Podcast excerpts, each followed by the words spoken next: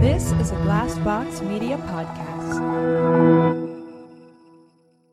This podcast is sponsored by Ramp. Are you the decision maker in your company? Consider this. For the first time in decades, there's a better option for a corporate card and spend management platform. Meet Ramp, the only corporate card and spend management system designed to help you spend less money so you can make more. Most corporate credit cards offer points as incentives, but those points amount to less than their worth in real cash value. Ramp's business cards offer you cash back, real money in your pocket. Plus, you control who spends what with each vendor. And Ramp software collects and verifies receipts automatically, which means you'll stop wasteful spending and close your books in hours instead of days. Businesses that use Ramp add up to 5% to their bottom line the first year.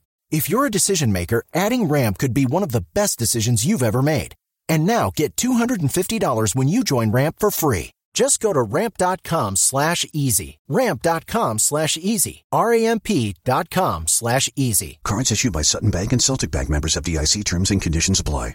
Hello, it is Ryan, and we could all use an extra bright spot in our day, couldn't we? Just to make up for things like sitting in traffic, doing the dishes, counting your steps, you know, all the mundane stuff. That is why I'm such a big fan of Chumba Casino. Chumba Casino has all your favorite social casino style games that you can play for free anytime, anywhere with daily bonuses. That should brighten your day a little. Actually, a lot. So sign up now at chumbacasino.com. That's chumbacasino.com. No purchase necessary. Group. Void were prohibited by law. See terms and conditions. 18 plus.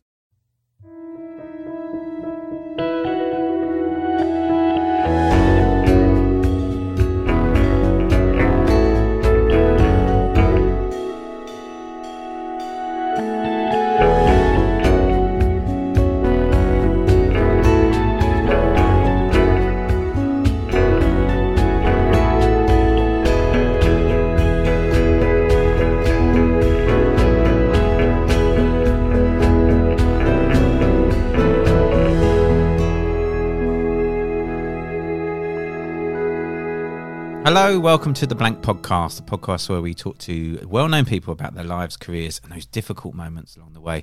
I'm Giles Paley Phillips, and with me is Jim Daly. Hello to you. How you doing? I'm all right, man. How are you? I'm not too bad at all, thank you. Yes, I'm back in the shed, uh, which is slowly sort of gathering bits and bobs on the wall. I brought my piano in. I was going Um, to say, what's that thing under the? Uh, it looked like I thought it might have been a a, a dead body because it's sort of wrapped in cellophane. Um, a dead body would make better noises than me playing the piano. um, it's no, it's my it's my uh, keyboard, my electric keyboard, which I've had for about eight or nine years now. V- very good investment. Is it turned on? No, it's not, unfortunately. Oh, Uh, but I thought you were do a bit of covered uh, Wow, that's that would only be green for pa- sleeves for us be or, for our uh, patron listeners. I chopsticks. chopsticks.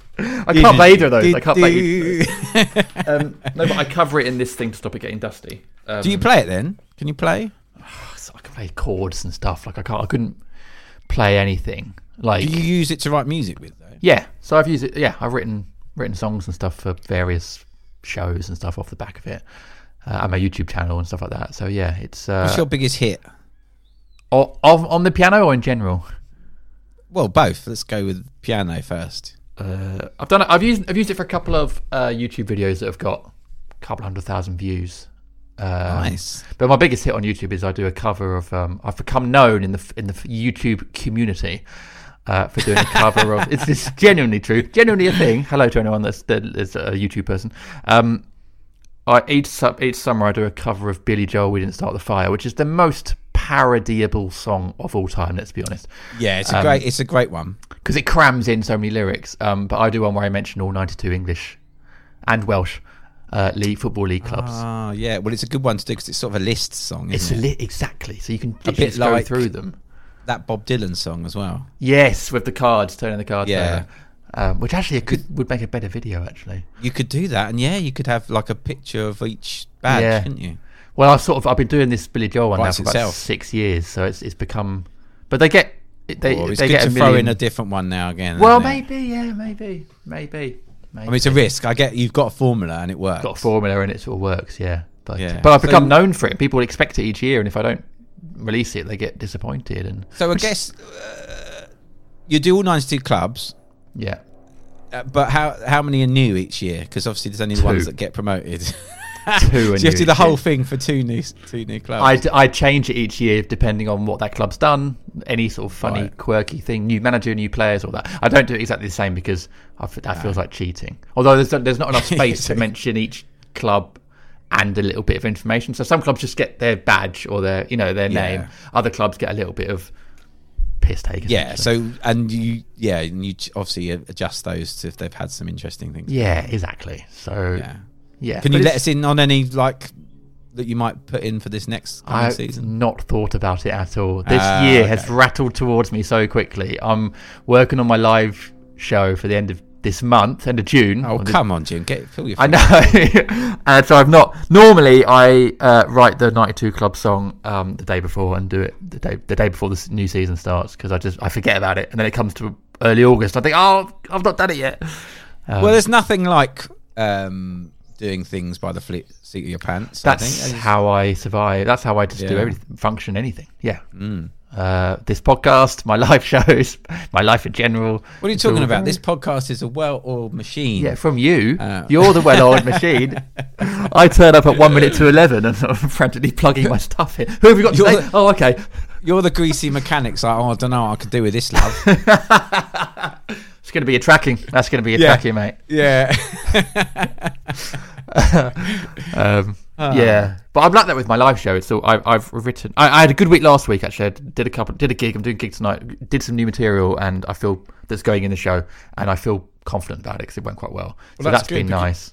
Yeah. But, Well, we talk about that quite a bit with uh, our guest today, don't we? We talk about, well, I guess actually uh, flying by your seat of your pants is quite a good in with this because we talked to the wonderful actress Tamzin Outhwaite and we did talk about processes and acting in theatre as particularly where you are kind of sometimes um, you know at the mercy of your brain in Yeah, in yeah. in regards to where if you if you stumble or forget a bit or in in Tamzin's case she talks about a, a time where her and her um, acting colleagues all burst out laughing and couldn't find their way through but uh, yeah it's a fantastic cam- conversation we went to all different places in this chat today didn't we Yeah, it was a real joy, absolute joy talking to Tamzin. Very open, very friendly, easy to talk to person.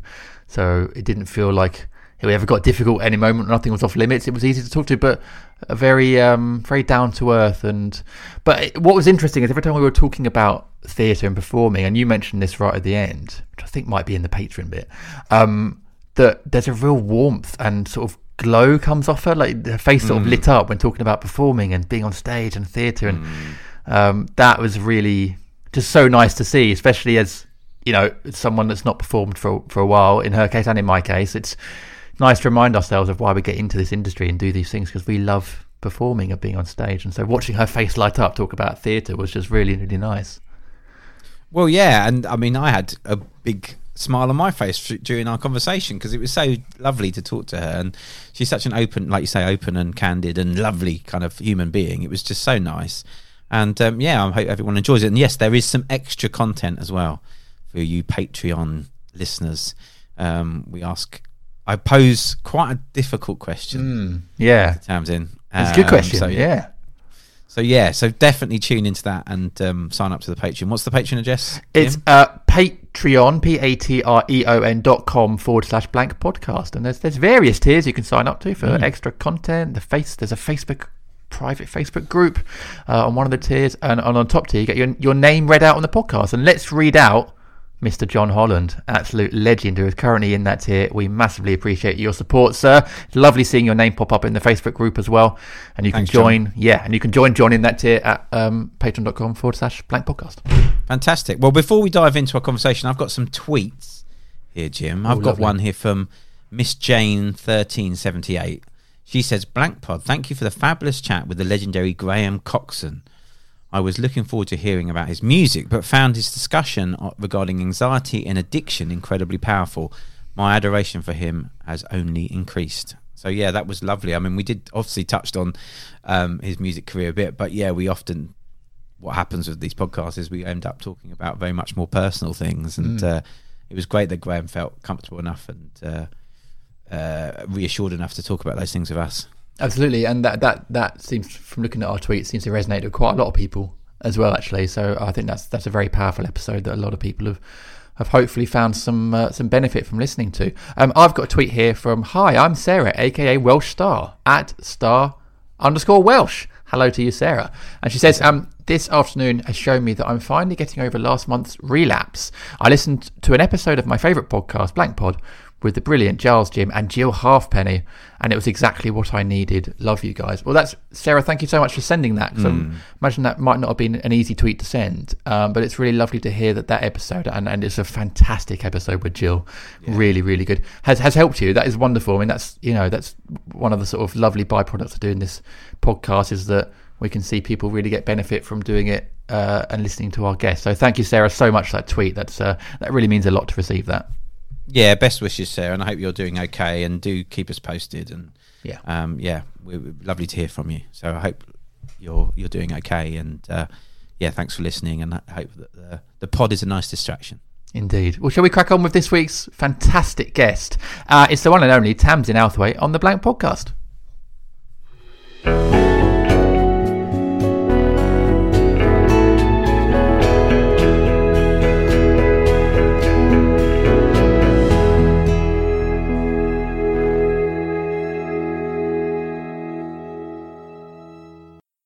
Like when you now when you go into these places and those thing those um i'm talking about soho house it's so twatty but you walk in and they look at your and that is a face recognition thing. Oh, okay. and it takes a temperature while as you walk in. And it talks to you like you're you know it's a, an american robot. Thank you so much. Have a nice day. You're like what is this? We've entered Uh. some weird world. I'd love it if it had regional accents as well that you could change. Like Yeah. quite like a like a Geordie accent or something would be quite nice. Yeah. You can That do that be- with the old tom toms, can't you? You can have You can't. Yes, you can. exactly. Yeah. remember Yeah. them. And the, and the celebrity ones you can do. I always thought it'd be quite nice to have like Brian Blessed telling you to turn right now. Yeah, yeah, because John Cleese is on one of them, isn't he? Is he? Yeah, like Oh, amazing. Fawlty Towers, that character, like really telling you off to. That must take indicate and stuff. ages to record something like that. Have you ever recorded anything like that? No, the the things that take the longest that I've recorded are the Doctor Who's. They take a long time. Oh yeah. Oh, yeah. Um, and I suppose books. Yeah. books take a while but i i really quite like doing the um the documentaries because i get so engrossed in it and then i forget i've got to come in and i, I always end up just watching the screen like and did, did she kill him oh sorry. asking the director you know what what actually happened So you're watching those in real time when you're doing those narrations, or you do? Or they cut it up into? Yeah, they cut. Well, no, you're watching it as as it the it's a finished piece about to go on. Hmm. Sometimes it's like that night, the next day, and they do the Really? So it's quite a Oh, quick wow. turnaround. yeah with the docs, yeah, and then so you're watching it, and it's all been edited, but then you know your stripe goes across when you need to come in with the oh, line. that's good though. You're sort of learning on the job. really that's are, great. yeah. I quite I quite enjoy those because there's a sense of urgency about it. Yeah. So before going in, obviously, like if you're doing like a, Are we a- recording a- now? Yeah, yeah, yeah, Oh, yeah, yeah. we're in it. Sorry. Yeah. Yeah, sorry, yeah. If um, I was just thinking, like going in, do, obviously you have a discussion with the director about what kind of voice you're going to do for it. No, really. So you've got to kind of because mainly because they employ you because of your voice. Yeah, so therefore they don't really want anything tricksy or different. They want it all- pretty Yeah. much the same. Sure, and the the the the commercials generally oh, they're they're the they can take as long for a, a few lines when you're vo- doing a voice there yeah, because you know you might have lots of different opinions and lots of different important opinions you know the client Yeah. and the agency and and and the emphasis needs to be on the octopus you know or the Octopus. the octopus yeah. Octopi. yeah I mean, I think, I'm, yeah, I'm thinking of Toast of London, where Oh, it's so funny. I'm just thinking that that is exactly how it is. yeah You know, no hi, it's hi, Oh, yeah. Tamzin. Could, sorry, can you just do it one? Can you just do it a bit more like this? But like, you know, uh, Can you be happy? But can you like have a? I want gravitas, and we need to feel like you're a safe pair of hands. Oh, Not too happy, but but slightly kind of less monotone. uh, I don't really know where I'm going with that. yeah, but yeah, generally, a lot of the time, you go around the houses and then come back to like take one or two. Yeah. That goes on a lot, Yeah. doesn't it? But, but I think the majority of the time, they they do kind of they've got you in because they trust you to do your own voice. yeah, Yeah. Sometimes, like you know, I did the Holloway Prison or something like that. They want it as London as possible, so I don't. Oh, really? Yeah. Okay, so you have to ramp up that. So I'm just a bit more Cockney, you know. Yeah. Not well, really, you're from. Yeah. just That's a good segue into you know Isn't your, it? your early life. Very good. I that's very good. Look, you see, we I guess don't normally do that. I love that. because you're from East London, obviously originally. Well, I was born in Ilford in Essex. Yeah. Yeah, and um, still got connections, still got friends and family out there, but I kind of drifted further and further east. I think I was E18, Snaresbrook. I bought my first flat there, and then I've been in Crouch End in North London since uh, about the year 2000, Yeah. and I, d- Nice part of London, I Crouch just End. love Lovely. it. I really love Yeah. it. I don't think if I was to move, if the only way I'd move from here is if I was going into the country now, like if I was moving out of the city, Mm. which I think about a lot. Do you? I keep going to the seaside and thinking, oh, you're, I know you're right there, aren't you, Seaford? Well, you've been. Yeah, you've been here, haven't you? Yeah. And a bit for, I keep looking around at the sea. Now, I don't think I'd live there. I'd like to have a place there, but you know, that's having your cake and eating mm. it. I don't really, don't really. And then people say to me, why don't you just get an Airbnb and go there for the weekend every now and then?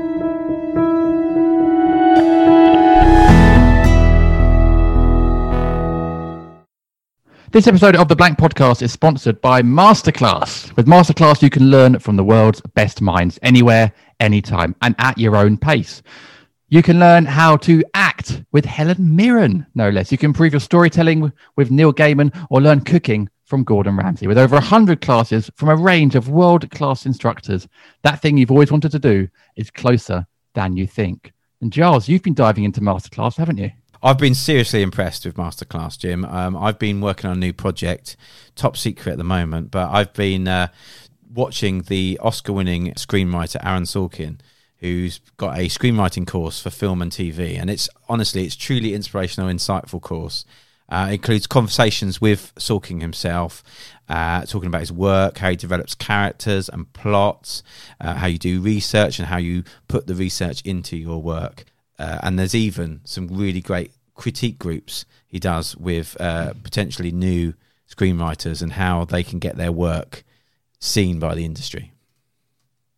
I- that's incredible sort of offering, really, isn't it? It's like you've got these sort of one-on-one classes with these, you know, world-class instructors. I've um, very much on the other end of the scale. I've dipped into the Tony Hawk skateboarding Amazing. videos, um, which you know, as someone that grew up in the '90s who didn't really skateboard and wasn't very good at it. Uh, this has been like revisiting my childhood, um, especially remember the Tony Hawk's uh, video game as well that everyone used to play Ah, they Um, love that, yeah. so and it's been great actually he's actually uh, he's a very good instructor actually very engaging um so i don't have a skateboard yet but uh, i might invest and um uh And then you can yeah. do an ollie. Is that the? I could do an ollie. Yeah, ollies that look quite straightforward to be Yeah. honest, but I'm going to give it a go. But there's all sorts of people. You know, they've also got Simone Biles. You know, gives you gymnastics um, instructions, and um, Serena Williams talking you through tennis skills. I mean, these are the very best people talking you through any skill you'd like to learn. So um, we both highly recommend Masterclass, and you can get unlimited access to every masterclass uh, and get 15% off an annual membership. Go to masterclass.com slash blank podcast. That's masterclass.com slash blank podcast for 15% off masterclass.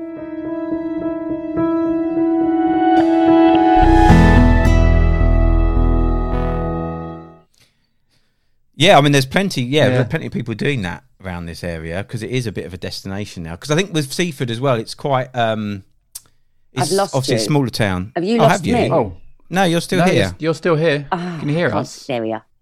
Uh, Oh, yes, Sorry, I didn't Seaford know looks. I mean, just the, it's dramatic. Those cliff edges, isn't it? Oh, it's beautiful. Yeah, that down. Yeah, and we're so close to that. If you walk all over, over Seaford Head and then it's a, literally ten minutes. You have got the Seven Sisters, which is all part of the South Downs, and it's very beautiful and idyllic.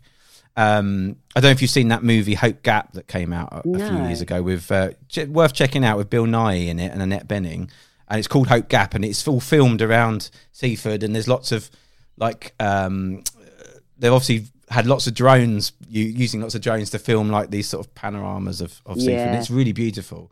So I think, and I think a lot of people are starting to come here now for, for weekend trips and stuff. It does feel like that because it's Is a it bit busy? quieter. It's not bright. It is getting busier, and I think it's not quite as hubbubby as Brighton. Uh, you know, it's a, if you want a like a quiet weekend away, Yeah. you know, it's a nice sort of place to come I to. think but it's yeah, it's it's what the pandemic did, isn't it? It made people feel Hmm. like they want some space yeah, because London is became empty, and you don't. It proved to us you don't need to be here. Mm. So, Yeah, but although I went, I got, I, it's quite leafy around here. I mean, it's you know, it's it's pretty, it's lovely. Hmm. I just think yeah, yeah. maybe it's from not going away and not see being in another country, so not s- swimming in the sea. You just kind of get Yeah. drawn to the sea. I think. Yeah.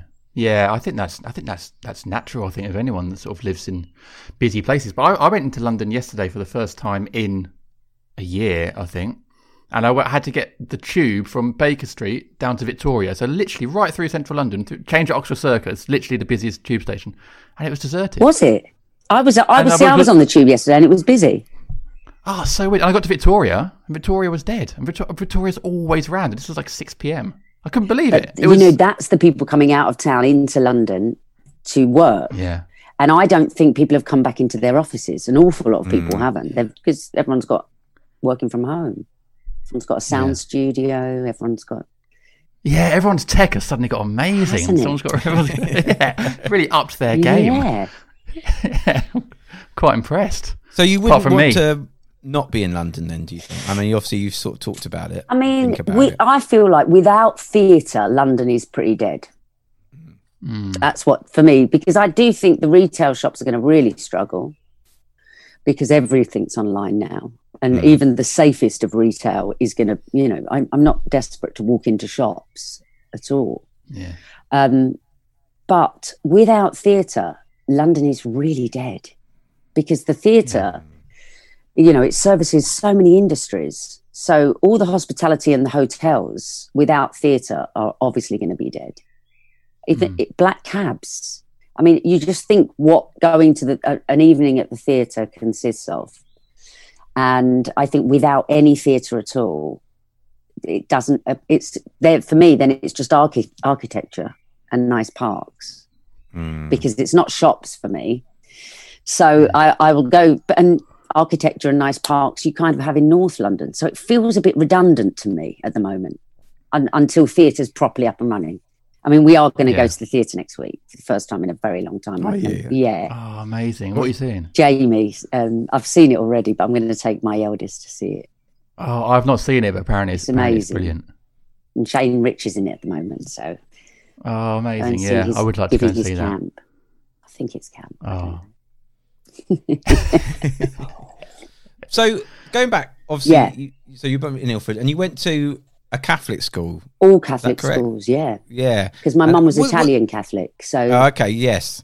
So was it? Were they quite strict? Because I know Jim, you've talked about going to Catholic school as well. Mm. Was it quite Yeah. strict upbringing? Did was was uh, what I'm trying to get to was performing arts something that was encouraged, particularly. Uh, I will say that for some reason it didn't feel like it, it was strict, but compared to now, when I think about where my kids are at school, you know, it was uniform, strict uniform, and you know, Ursuline Convent I went to for a while. That's like indoor hats, outdoor hats. You know, it was really.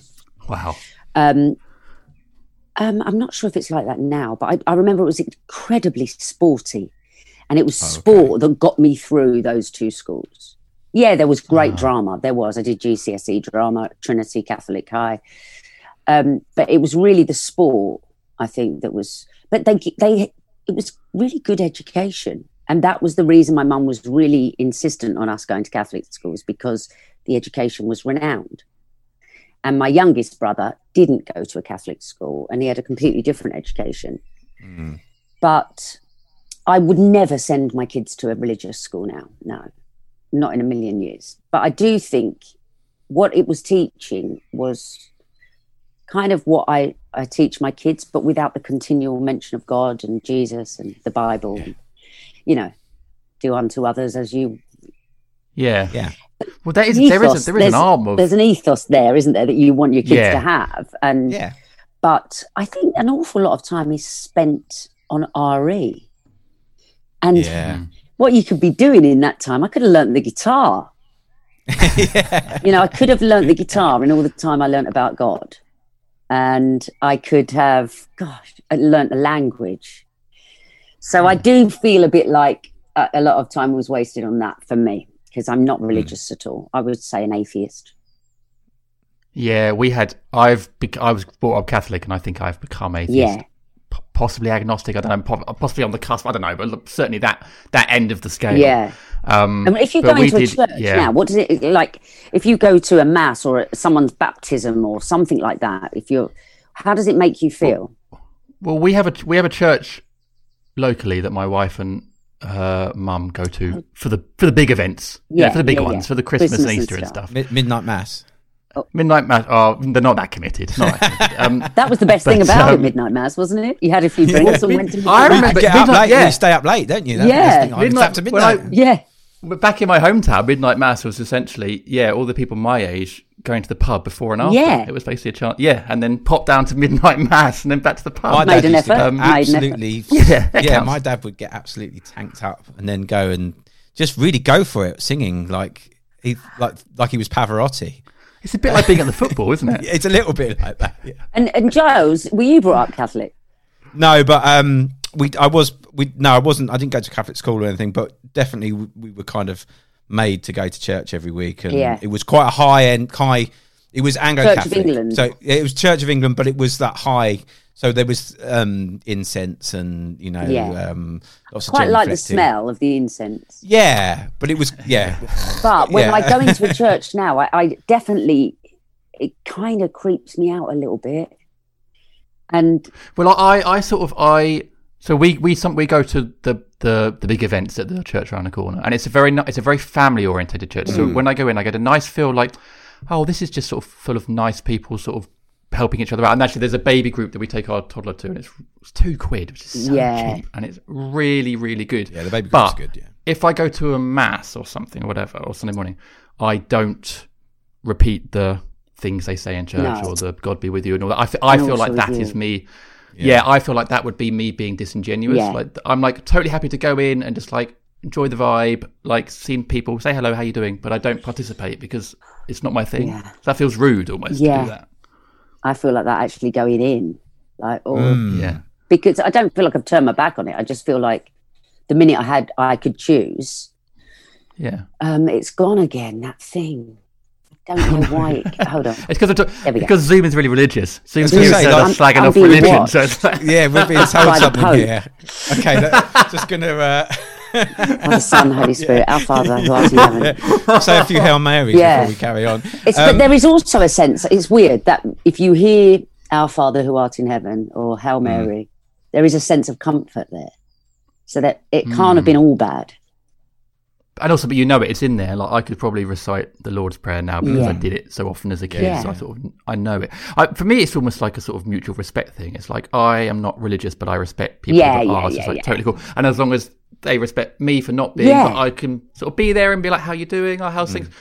Don't participate in that, but like respect it. I think it's that's that's how my how I approach Yeah, it. that's exactly So I how think I feel. Yeah, I think it's Yeah, because there is, you know, like you say, there's there's lots of, you know, as a, as a support network for for some people, that is really really Absolutely. important. You know, is, you know, you've talked about this before, Jim, like going to football, whatever. You've got those people that you see every week when you go to football, but it's the same with the church. You know, people go and see people, they connect with people. Oh, there's baby groups, there's all that stuff, completely- coffee mornings, all that stuff. So there is that all that great stuff. but- provides, yeah, Yeah, absolutely. So- I think it's but yeah- anti the war side of everything. yeah, yeah, the Uh, war stuff I and do- the it's the war yeah. stuff. and and the higher beings and all that kind of stuff. That doesn't Yeah. really appeal to me. It, none of none of that. I just think we could have been saved an awful lot of yeah, tragedy. I, I think Without yeah, I quite agree. Quite agree. Yeah.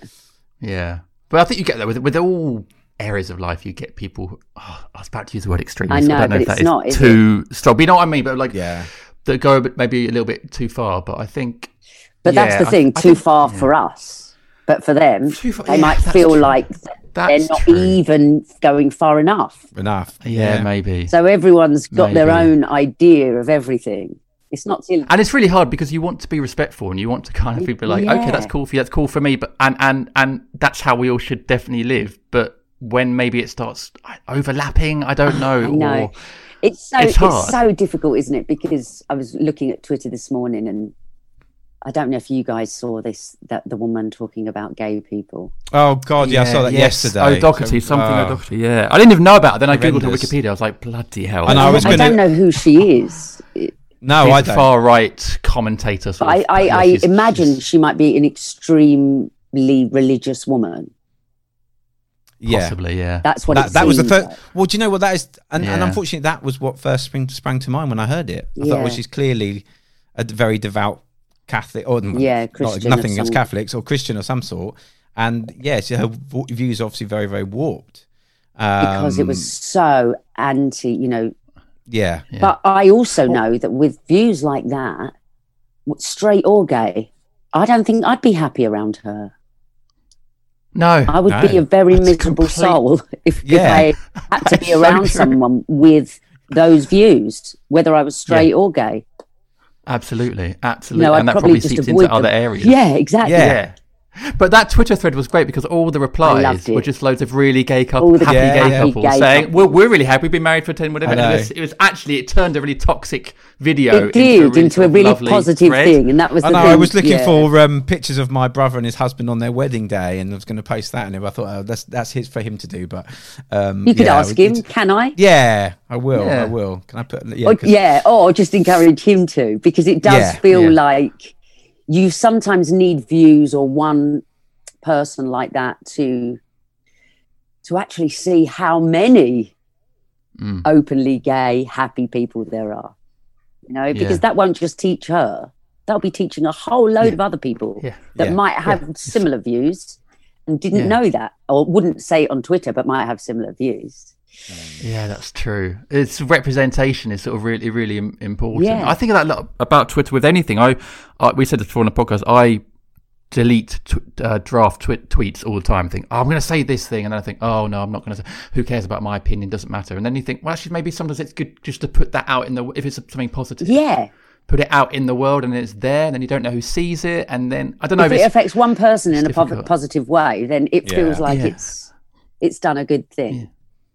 Yeah. but it's difficult with Twitter, isn't it? Because you, you once you feel like you put something out there, and You know, like, oh, some days you're just back, like, or who gives a about anything? You know, nothing matters. I'm not about to put my opinion anywhere. And then other days you feel quite strongly about something, and you might want to say something. But yeah, it's uh, it's a, it's a s- a platform that I am learning how to use much better. Mm. which Yeah. is that you can dip in and then you can just get out. You know, yeah. and do you ever delete it? I, I do you ever delete it off your phone? I sort of go through stages where I, I don't delete it for a week because or I, two. I and- actually think, you know, you can use it for the best, for the best positive reasons, which is mainly work stuff, and then when it's not work stuff, it's I quite like when I'm feeling positive, being able to share the positivity.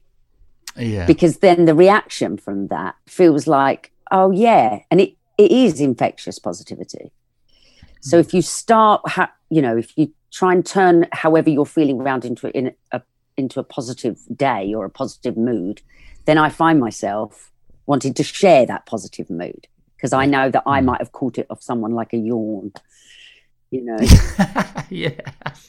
It's so true, though. I think, it. it, I think actually, a lot of the time, it's it, sometimes I think it's better to model kindness and positivity and, and in a good way of communicating, as opposed to just uh, getting involved in a scrap on there. Oh yeah, you're very good on there, though, aren't you? You you are really sunshine. You're like sunshine, and that is. I think everyone, if you're feeling a bit low, you know you can read a tweet from Giles and it be good, and it can help. And I think that's Oh, well, really very lovely. kind of you to say. No, I think Mm, it's really lovely. And there are people out there that are like, oh, inspirational quotes. Do you know what? Sometimes I love an inspirational quote. So, Yeah. Yeah, exactly. Yeah, exactly. but you know, not Yeah, always. And normally, a lot of the time, when when you're when you've got criticism about somebody else's s- situation on Twitter or Instagram, Mm. if you've got any form of like, oh, what are they doing that for? It's normally about you, Yeah, Yeah. And it's normally about the Yeah. fact that actually maybe I should be doing that, or yeah, Yeah. or uh, well, it, that's not my style, but good on you. You know, it's normally Yeah. about your own insecurity or your own mood at that time when you are criticizing someone else through everything in life, really, isn't it? yeah. No, absolutely. about I you. agree. Very true. Very. My my wife had a thing this the last few days on Instagram. Actually, she's a she's an actor, but um, she's retrained as a or trained alongside as a life coach, which is something she's really she? passionate about. She she wants to help creative people and actors and people juggling lots of stuff, and um, she's sort of starting her business. She's doing amazing. I'm, amazing. I'm really in awe of her. She's doing great. But she's had this one guy sort of troll her posts, going. Um, who are you to do that? How qualified are you? What are your qualifications? Who are you to be doing this? You've not been going on. Your prices are extortionate, blah, blah, blah, blah, blah. And she's been really good because I would crumble and be like, oh, you're right. Oh, God, I'm awful. and she's managed to turn it round. And so she used it as a chance to almost like a marketing opportunity to go, oh, well, this is why my prices are like this. They're actually on the lower end of life coaching.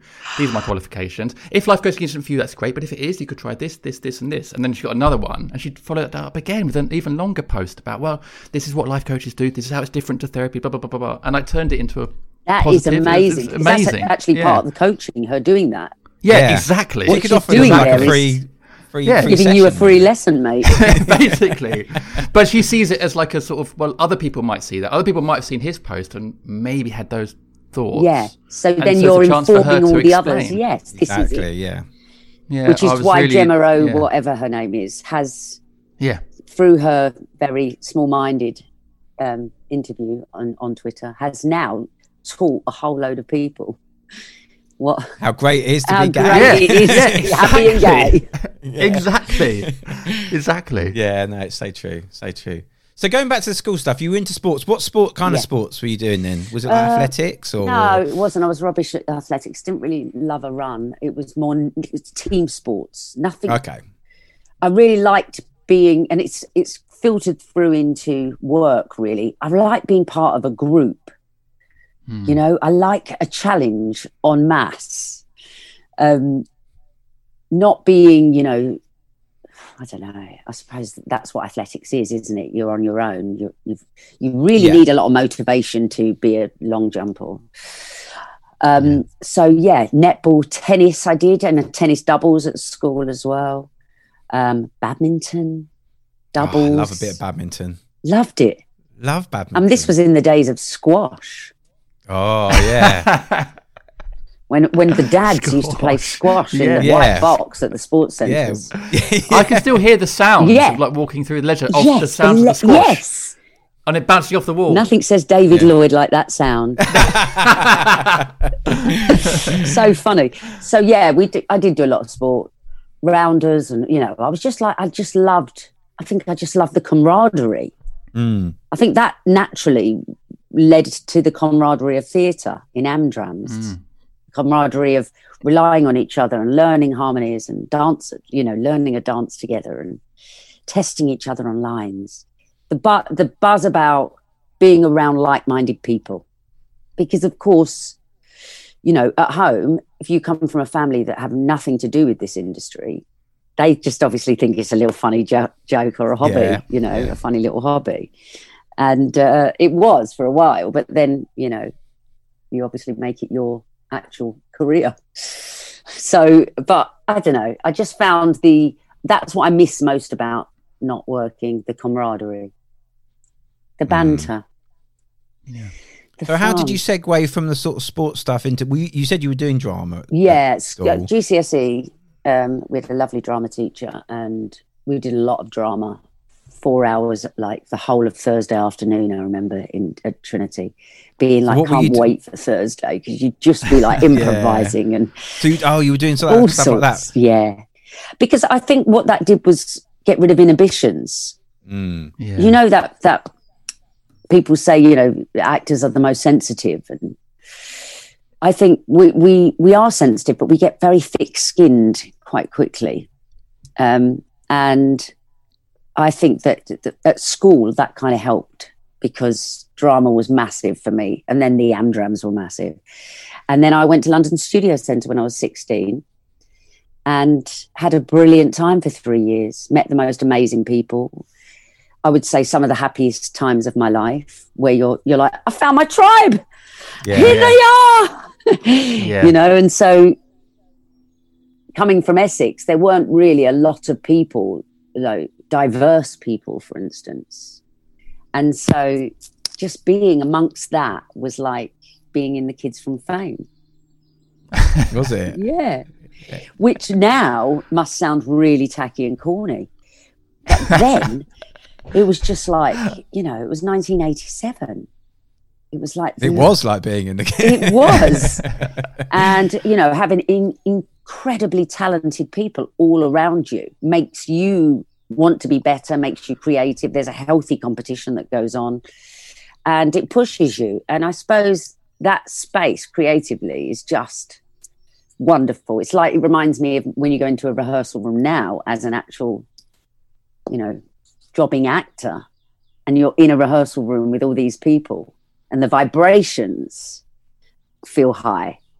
And it's all natural. You're not at a rave with pumping music. You're in a everyone is Yeah. feeling kind of lucky and happy to be there i suppose. And it creates a vibration amongst you that feels like if you work well as a team just feels like a very magical place to be.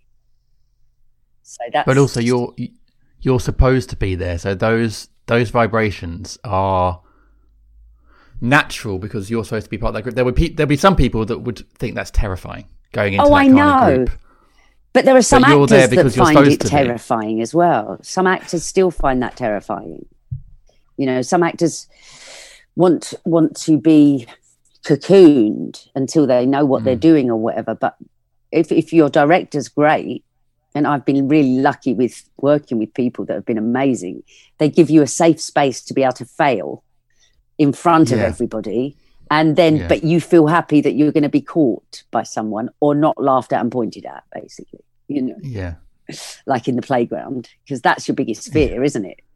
To go back to that kind of shame and oh god. yeah But yeah, oh yeah i yeah i think about that every day i'm doing my first live stand-up gig in person tonight what? uh, in a, in over a How are you even talking? And- See, that to me I is like what? Well, I'm really excited. I'm actually genuinely No, really I'm- excited because I've got I've got loads of new material and but I have I saying to Giles before recording I have that sort of mild buzz of anxiety. I was going to say it's just Um, underlying anxiety. isn't yeah, that's sort of that little where you're like, okay, this, this is happening, but also I, I want to go and do it, and it's not going to stop me doing Yeah. it. Although it's in Weston-super-Mare, so it's a two and a half hour drive, so I've got a lot of time to uh, rethink and turn around on the M4.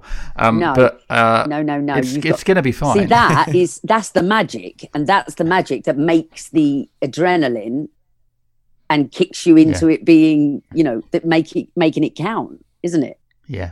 If you Yeah. didn't have that, I'd Yeah. be so worried.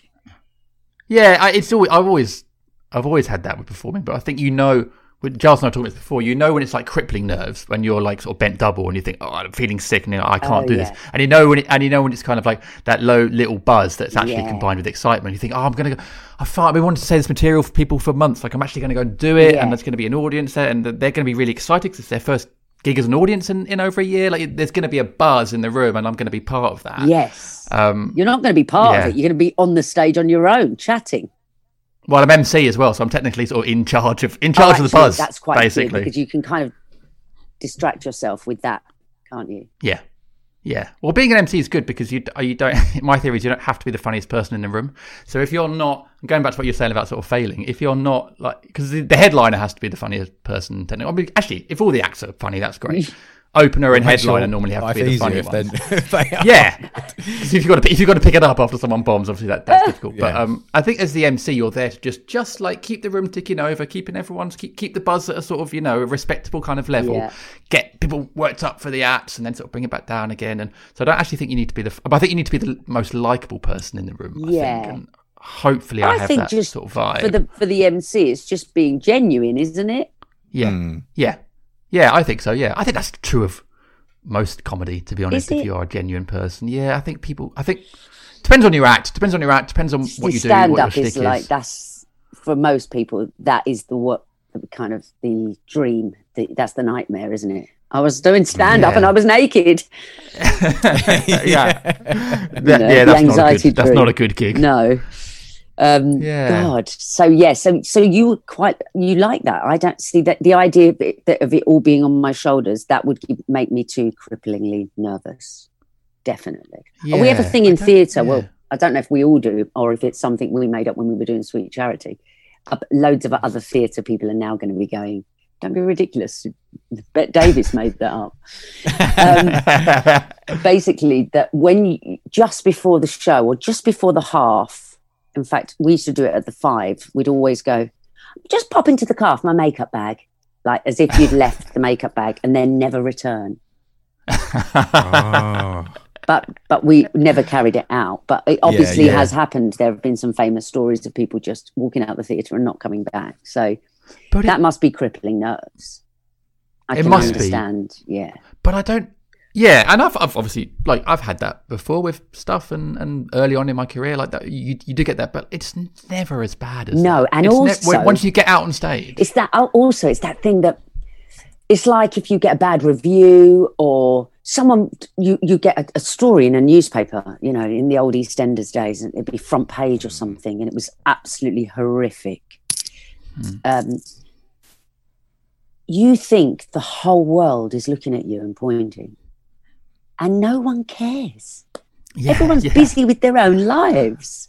hundred So the thing that you have to remember is at, in, in those cripplingly nervous moments, this is a moment in time, and that even if you flop horrendously, that will come and it will go. We know loads, all the, that loads of people walked out of theatre productions and never came back. I can't remember all their names and who they are, but Yeah, we know the stories happened. Yeah, Um, so I always think, get have a word with yourself. You you know, you're not that important. it's true. You know, that's It's why I, true. why I tell myself, you know, no one cares about your stupid article in that newspaper or the fact that you forgot your lines on stage or it's never happened.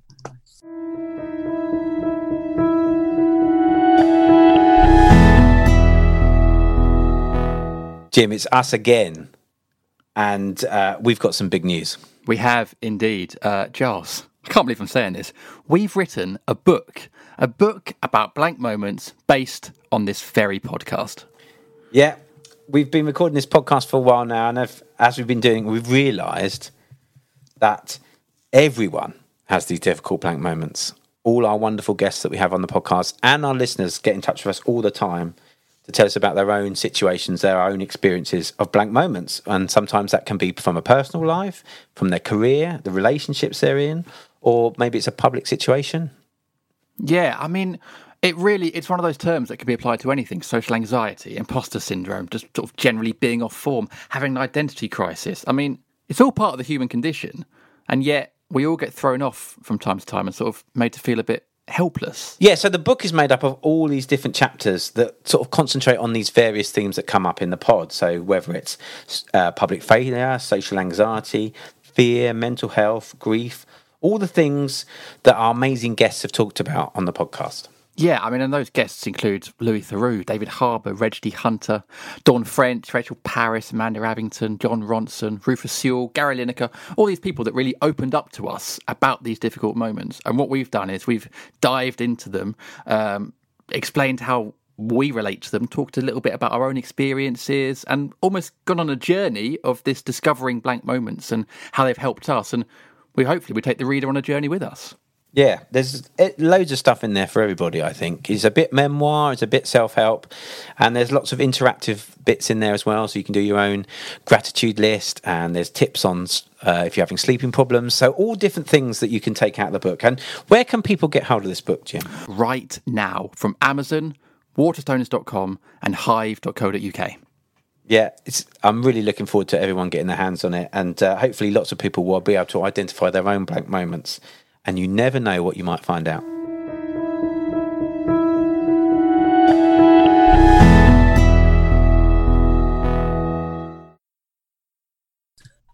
I was, well, I was gonna, I was gonna. Oh, that was gonna don't be a follow up question. Can't remember. That was gonna be follow up. Have you had any moments where? oh, there's been many moments. have gone. Yeah. Yeah, there's been many moments. Uh, and then like hysterical laughter where four people, the four people in the play cannot stop laughing. and you don't have anyone speaking. And it's so Oh, no. obvious. And then oh, no. then you go from oh, I'm just scared now I can't stop laughing. and then you're more fearful of what's going to happen to you so you kind of bite your your cheek and and then you look across and someone else is struggling still struggling and they can't and then you're gone again and when you go off you're going no we've got to stop please. You know I mean that's happened before in a play that I did. Um but it only happened once and it, i don't think it's ever happened but i would i would never do a, a play with those four three other people again. Angela griffin i would i would do it with her. But i mean the, the concoction of the four, four of us jemima Rooper and nick burns. We did a thing called breeders and nick burns and i played brother and sister angela and i were wife and wife and jemima and nick were a couple and I think Jemima started and turned up stage, and we had to sing in Swedish. And you know, you have those moments sometimes where you're like, "What? It what am I doing?" Sounds, a- Yeah, it already sounds yeah. brilliant. yeah. so when you suddenly catch yourself going, "What am I doing?" You've come out of your character, haven't you? And then Yeah. Yeah. you know, it's anyone's guess what's going to happen next. So I, I did have a moment when I did Michael Parkinson. Do you remember Parky? That Yeah, yeah. Yeah. Yeah. so The I chat was show, on you mean? Yeah. Yeah. yeah. And I was on that with Maureen Lipman and Rod Stewart. And I was still in EastEnders.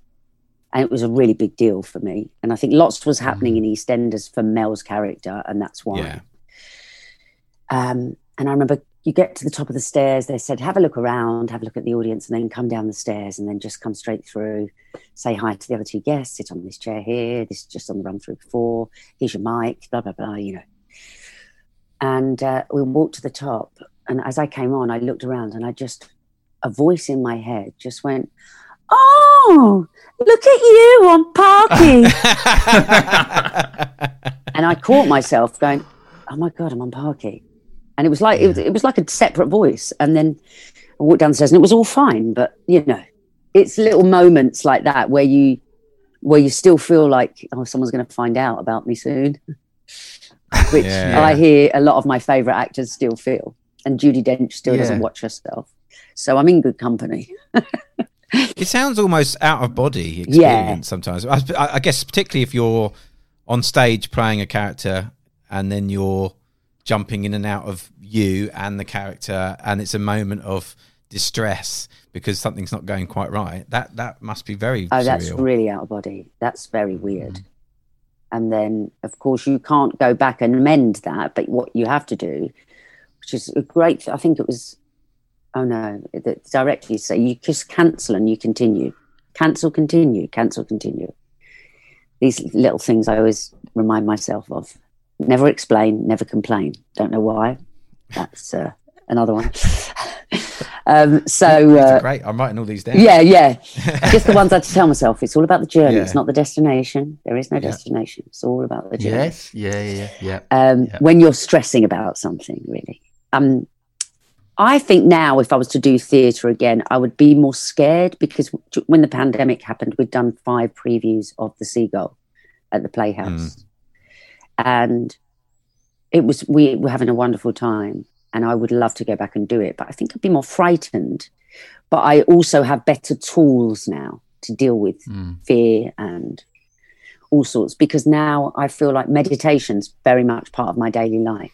And without that, I don't think I'd be able to get through an awful lot of things. In fact, I was I'm wondering how I was doing it before because for anxiety, if I get a minute, I'm just and I don't even have a particular one. I just need to hear a voice telling me to breathe, you know, slowly.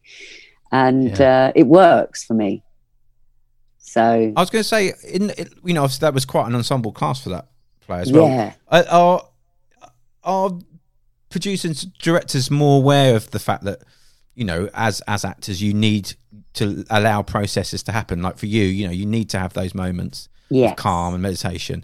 Uh, uh, is, it feels like that's maybe maybe a new thing that the industry maybe embraces a bit more now, or have have projectors always been okay about that kind yeah, no, I think it depends. I think some directors are really open to it and some are less. Jamie Lloyd was pretty like very much about the actors and the text, obviously, but Mm. he he created an extremely comfortable place to be. And but also at the same time pushing you out of your comfort zones somehow. Mm. Yeah. Uh, so he's he's kind of a master at doing that. But I think old school. When I think back to like plays that I, I worked with Alan Ayckbourn for a couple of years, on and off. So up in Scarborough, which was just wonderful because he is, in my eyes, quite a genius, and he obviously is much more old school about stuff. So yeah, he was the process for him was very much about trying stuff. But for instance, we wouldn't do like breath work or anything like that before it or any kind of movement. You know, it was literally we blocked it, we we learned it, we tried it a few different ways, but it was generally about the laugh. And he said something brilliant. He he always used to say, never don't play for the laugh. Play it play it straight. Always play it straight. Please don't wait for a laugh. You know how when a laugh happens, how to ride off the back of it, but we're not going to plan for the gaps for these laughs. You're going to do this like a straight play, and when the laughs come, if they come, it will be a lovely surprise. And he said, because waiting for a laugh is like taking a sweet from a stranger. And I don't know why, but that always stuck with me. It's like um, I don't know. Um, lots of people, uh, comedians that were in plays, I find are very good at setting up the laugh, for instance. But then you always need the truth around it, don't you? So without the truth, the, la- the laughs wouldn't happen. So I loved work. That was a real. I mean, you're, I'm learning all the time with different people, but to do his play with him directing Absent Friends Amazing. Yeah. was really something because you know there's no other way to do it except the way he mm-hmm. wants it because he is the writer he's also the director. And that's quite mm-hmm. rare to have that.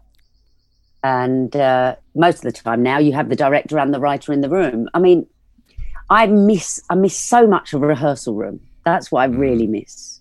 It's funny because when you are younger you do you're really excited about the opening night. I'm just all about the rehearsal. I hate it when the rehearsals end.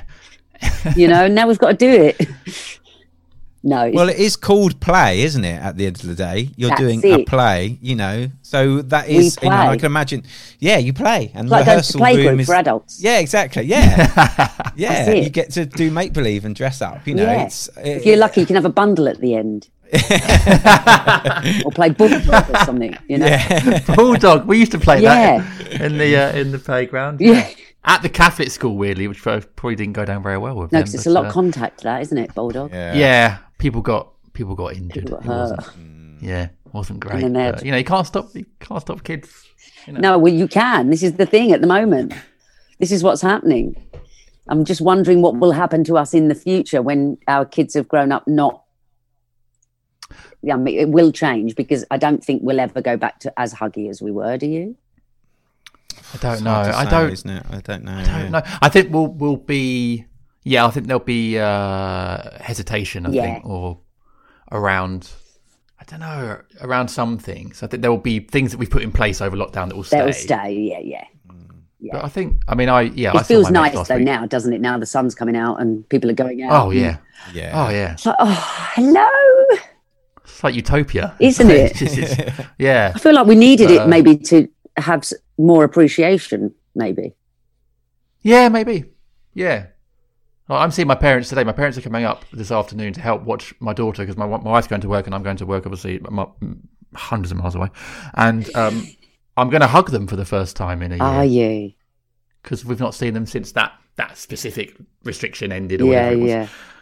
So that's going to be it. I can't wait. I've seen So them, but I haven't been able to actually like hug them. So I'll definitely appreciate that. I mean, I was a huggy person anyway, but I think, yeah, when something's been taken away, Yeah, yeah. I think I was too huggy, more. and now I'm not. really, Oh, yeah.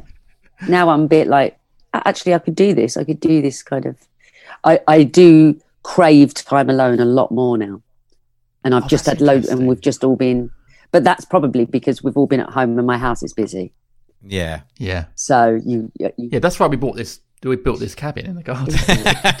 Need some- away from Yeah, I everyone. need some, I need some alone time. solid solidarity, solid, solid. Sorry, solitude. yeah, cabin. Um, yeah, but that's interesting. You've sort of gone the gone the other way. I think so. It probably will change again. But like I'm I'm spending the weekend with a group of girlfriends. We haven't all been together for a very long time. And uh, I'm very nervous. And I'm never a nervous person socially. Quite Mm. sociable. Mm. And I'm nervous about having lots of people around. Mm. I think there's I seven of totally get that. Can totally you? get that? Yeah, yeah, I totally understand. My wife and I've had lots of discussions about this. Do we, you know, are we going to throw ourselves back into social, you know, social gatherings and inviting people round for dinner and all that kind of stuff and barbecues and what have you? And we've we're feeling very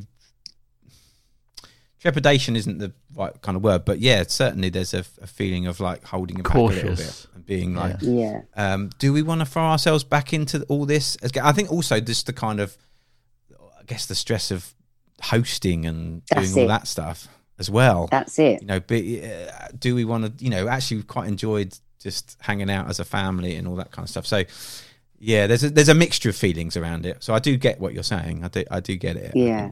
I'm sure it'll be fine. not- it's just yeah, it's a new Yeah, and when you're there- me having anxiety about that. yeah, Mm. I think it's understandable after the year we've Mm. we've had. The, the thing I've noticed about sort of being social again is um, how uh, energy consuming and tiring it is. Knackered. Which, yeah, which I, I guess maybe did we do that? Were we like that before? Maybe, and we just kind of like powered through. I don't know, but I, I find now that because I have been able to be at home and choose when to kind of maybe sort of take a step back and have some downtime. Actually, now when you're out and about, you think, "Oh God, I'm knackered and I can't go home for another hour." Or I know, It's it's, so true. yeah, But that's really also weird. because we, we've become much more, probably the idea of being home is much more comforting yeah, because where we've found our comfort because we've had nowhere else.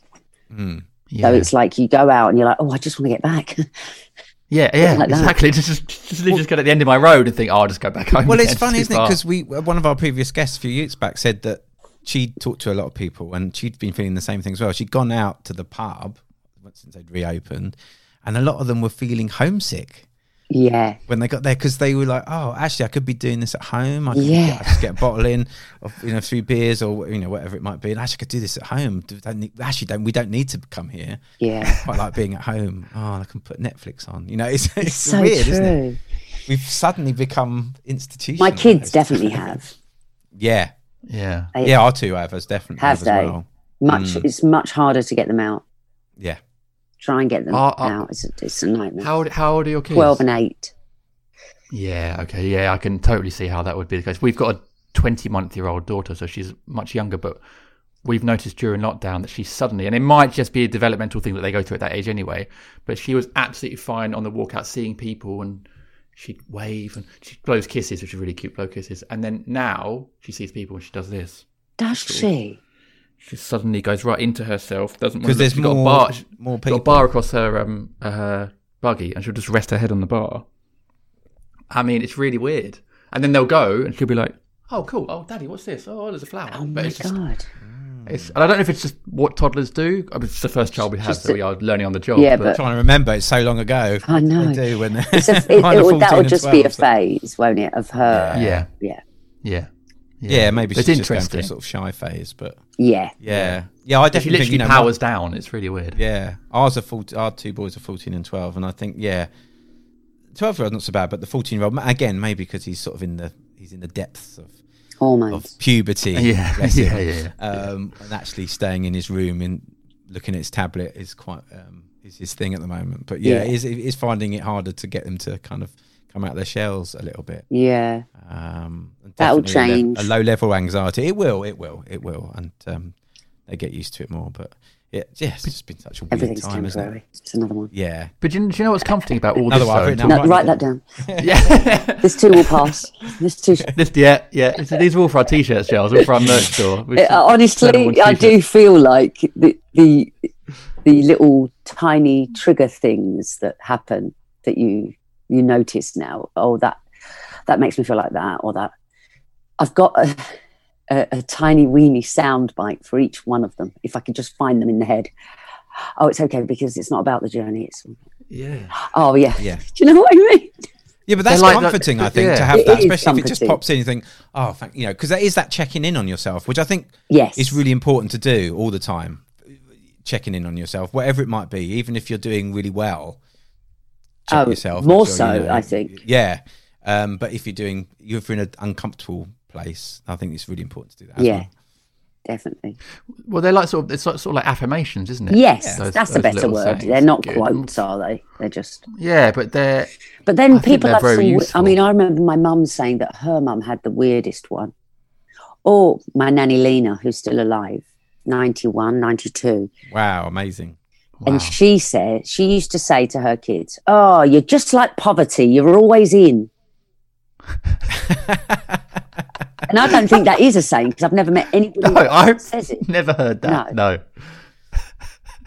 You're always in. Just There was like a bar- poverty. You're always in. What's that mean? I don't know. Yeah. There was um, a guy that was uh, used to sit in the pub. His name was Pete, and he always had these weird. One of his things was don't run in the rain because you get wet quicker. Um, but but Probably quite true. I'd have been like, Don't Yeah. run in the rain because you might slip over.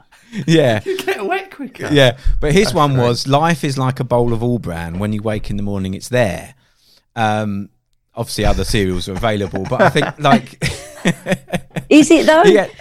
Well, I in don't in my know. house, it's not. No, No. Um, but there are some people do have some weird sayings, Yeah. and phrases that they come up with. It's yeah. It's normally. Um, I mean, we. I have superstitions that have been handed down to me.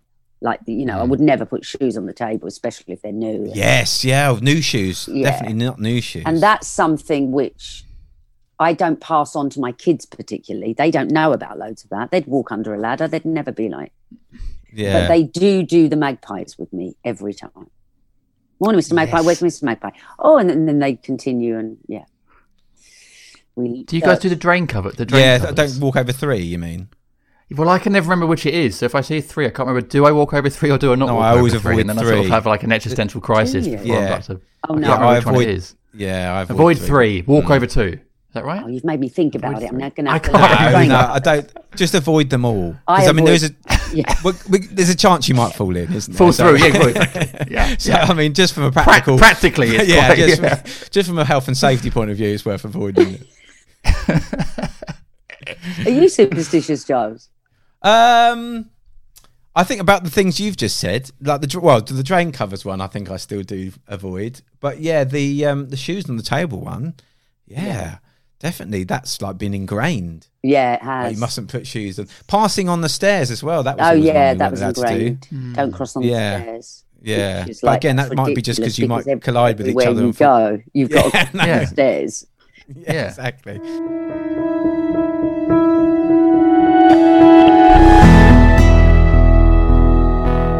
Jim, it's us again. It is. We're here again with another uh, special announcement. And this one, Giles, is about a Patreon that we've launched because we love our blank community and we want to offer something extra to give back to them. We do, we do, we love, we do love our community very, very much, and it's lovely interacting with our community on a weekly basis. But we want to just give you a bit more stuff, more blank stuff, because we feel that you might enjoy it. Yeah, so we're ex- we're trying to expand our community and expand what we can offer back to you guys for your support. So we're doing what every other podcast in the world is doing. We're starting a Patreon, uh, which means we can offer you guys more content. So our Patreon. Uh, URL is patreon.com, which is P A T R E O N.com forward slash blank podcast. And there, Giles, is a range of options you can sign up to.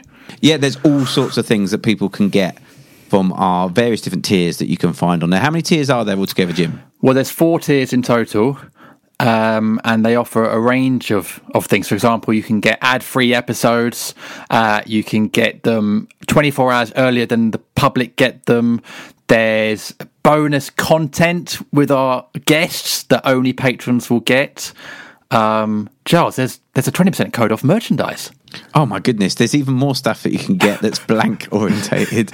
Um, there's also going to be a very exclusive Facebook group that people can interact with us and one another, and we can talk about the, they're all different things. But obviously, we can talk about the various guests coming out. We might be able to able to give you our our patrons some special insights into what guests are coming on, so that they can pitch some questions themselves. Exactly. Just another way we're trying to get our listeners really involved in the community and the making of blank. Uh, and then in the top tier, there's going to be bonus episodes, Charles. Yeah, and we're even going to do some director's commentary where we Yes. tell you a little bit more about the the sort of things that have gone on when we've either gone to record with someone or the, the process of recording the, the feelings we had on those days and just give you a little bit more insight into i guess what goes into making a podcast Indeed. So, if all that sounds like the sort of thing you'd like to get on board with, um, and you'd like to join our ever expanding blank community, and also help us m- keep making this podcast, because your support through Patreon will help us keep making blank, and we would really, really appreciate it because we love making this uh, this podcast, and we want to keep doing it forever, essentially. Um, please do go to patreon.com. That's p a t r e o n dot com forward slash blank podcast, and sign up to whichever tier takes your fancy.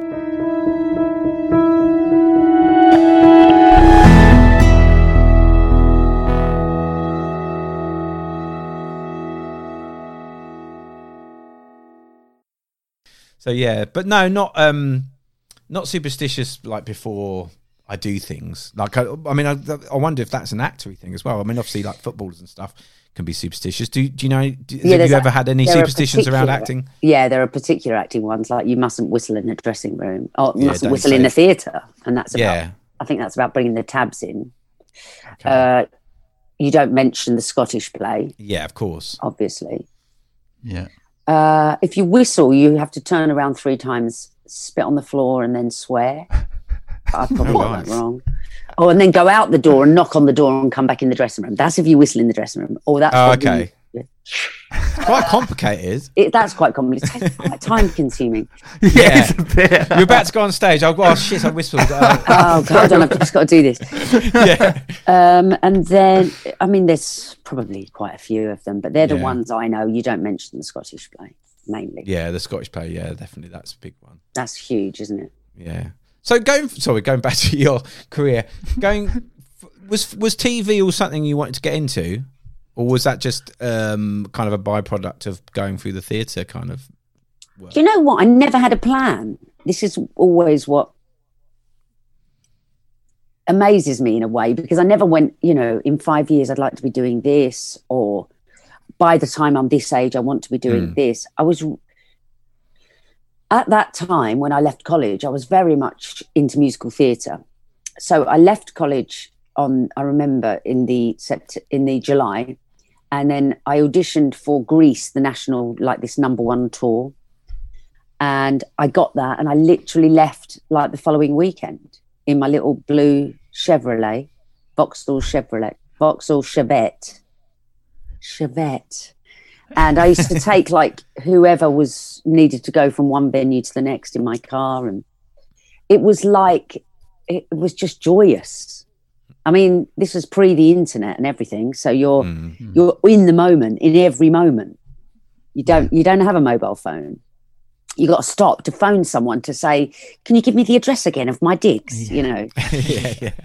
and I think life was pretty incredible for me. I, I mean, I was always very much glass half full, and the fact that I was actually going to earn money doing something that buzzed me anyway that I would have done for nothing was Yeah. like the most glorious thing.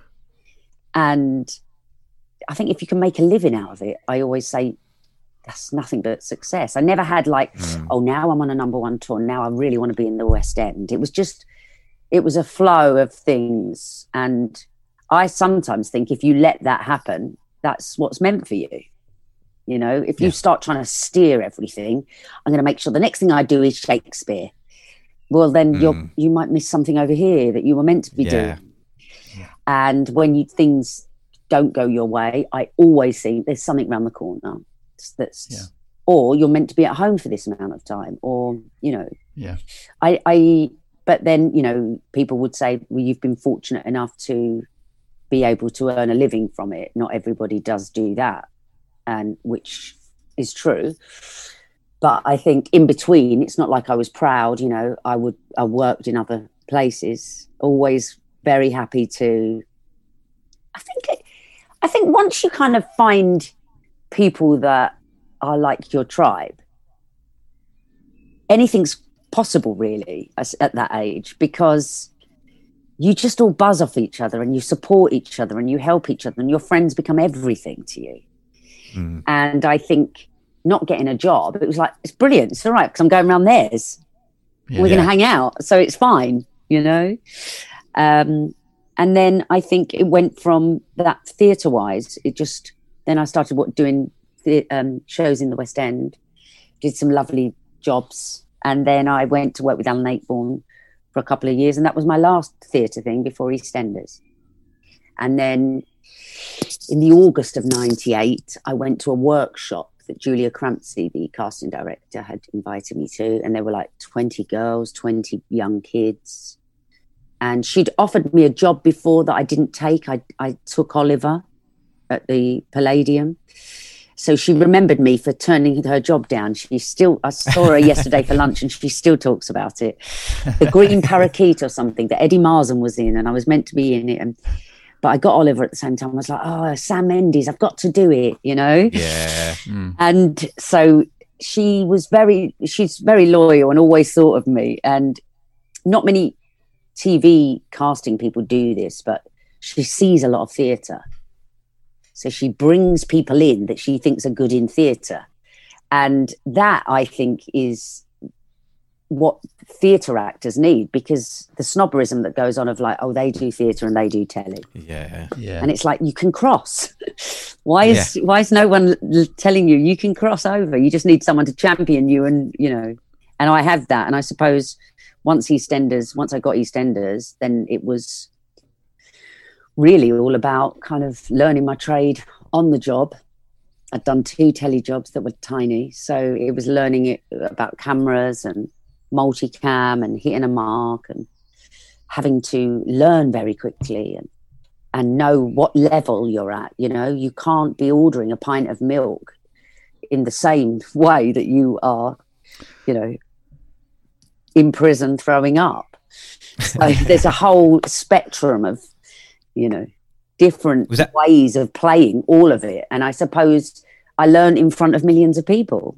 You know, I'm sure the hmm. first few eps were pretty bad, but when you're learning on the job and you're open to it. I- Also, I think with a, jo- mm. a show like that, you can't, you don't have time to rehearse and explore mm. characters and chat to the director about, you know, you basically have to be instinctive. So the instinctive actors always do very, very well there because if if somebody chucks you a line and it's different to how it was in the last take, it's not going to throw you. You're going to chuck it back, and we're going to play because either you've done a bit of theatre or you're really instinctive. So it's um, it's uh, it was like the best school, really, the best training for telly that I could have had. Because now, when, when I went back again, I still think that if you can do that to that speed, you can do anything else. You just might, you know, sometimes be a little bit bored because it goes slower. That's really Yeah. it goes very slowly. Was so? Was it quite a baptism of fire then, g- going into EastEnders? It was, but you know, I didn't go in going, "I'm this. This is my big break." You know, I was like, No. "This is a, a three month job with a three month option. I could be out in six months or, or in three months if the character doesn't work or I don't work, and then I'll be going back to something else or theatre or." It never felt like this. You know, this is my time, Mm. and I, I, th- an awful lot of actors, I think, not an awful lot, but I've known people that really believe that, you know, it's their time. Whereas I think if you just treat each job Yeah. as a as a job and a learning a place to learn and if you take one thing from every job you're laughing and even if that's a friend you know i that's how i've i, I always just feel like i'm back on set and i love it i love the fact that mm. You know those prop guys that i that we have a connection and i love the fact that the directors uh kind of accepting the way i'm doing that and then chucking a few bits in I love the hive of creativity that it is. So whether it is EastEnders or Inside Number Nine, I will always find something to love about it. And I think when Mm. you lose that love, you shouldn't do it because you don't not doing it for the money. So for me, I'm still in it. I'm still doing it, which is like, Mm. can't believe that. I'm still like, we're still here, Yeah. which feels good.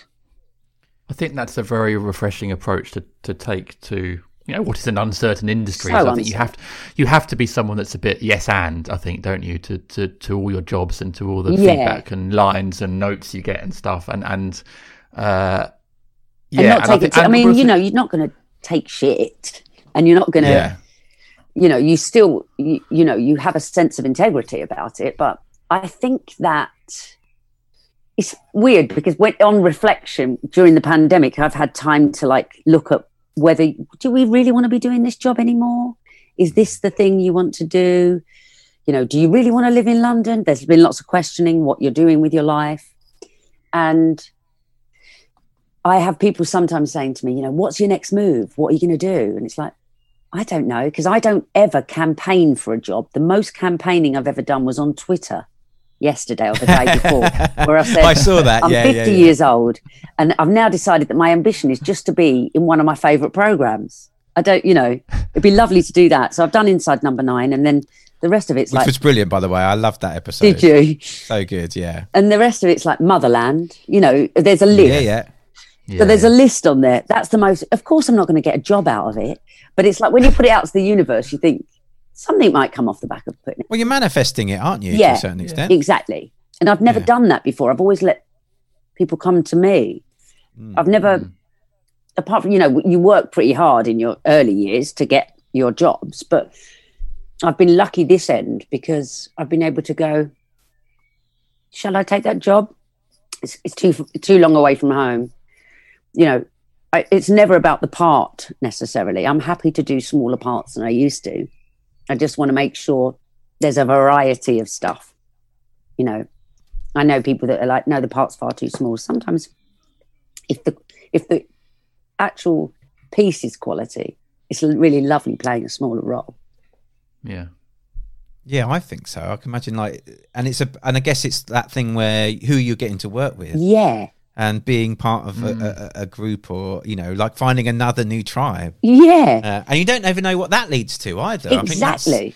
Every Yeah. every single encounter that you have with every single person could lead to something. Every exchange. And I don't mean lead to something work wise, you know. I mean no, no. anything. So, like, you could be chatting to someone, and that person could be, you know, that person's daughter might be your daughter's girlfriend in the future, or do you know what I mean? There's mm, just yeah, every yeah. every single person feels like. I believe in fate a lot, and I believe like Do you? yeah, I do. I do. And I, I believe that people that aren't here anymore are, are looking after me. I feel like that mm. as well. I have like moments where I think, what would my mum think about that? Yeah. And she wouldn't like me doing that. Yeah. Sort yourself out, you know? yeah. And I and then there are moments where little things happen and I think, God, I bet she had something to do with that. Yeah. Yeah. That's quite a nice feeling, I should think. Actually, I've never really thought about it before, but yeah, I think there is a some their presence can be felt from those that are not no longer with us to a certain extent. Like as you say, even if it's just a conversation in your own head, thinking what would they think or what Yeah. they say in those situations. I think that's actually quite useful. Definitely. Yeah, but their influence will be there, and it will always be there because of the way they'll have taught you to react to something or think about something. So that that will be ingrained in you anyway. That's So they will always be with you be, in the way that you think about something or react to something. Yeah. Or, That's it. you know. And I try and pass They'll- down the, all the best bits, obviously. yeah. And We've then- got quite a few of them today, to be honest. yeah. We're going to make so many posters. I'm going to be inspirational quoting on Twitter just for you. Oh, I found another one, Giles. So so many memes I'm going to make today. Oh God, I can't wait. no, I try and do that thing with my kids about you know when they're anxious, breathe, just breathe. I always remember my mum if I was anxious, breathe, close your eyes, and I did it with my eight year old the other day, and she went, "Breathing doesn't work for everyone, you know." so she's quite right. I That's can't funny, just been teach- meditate the anxiety away.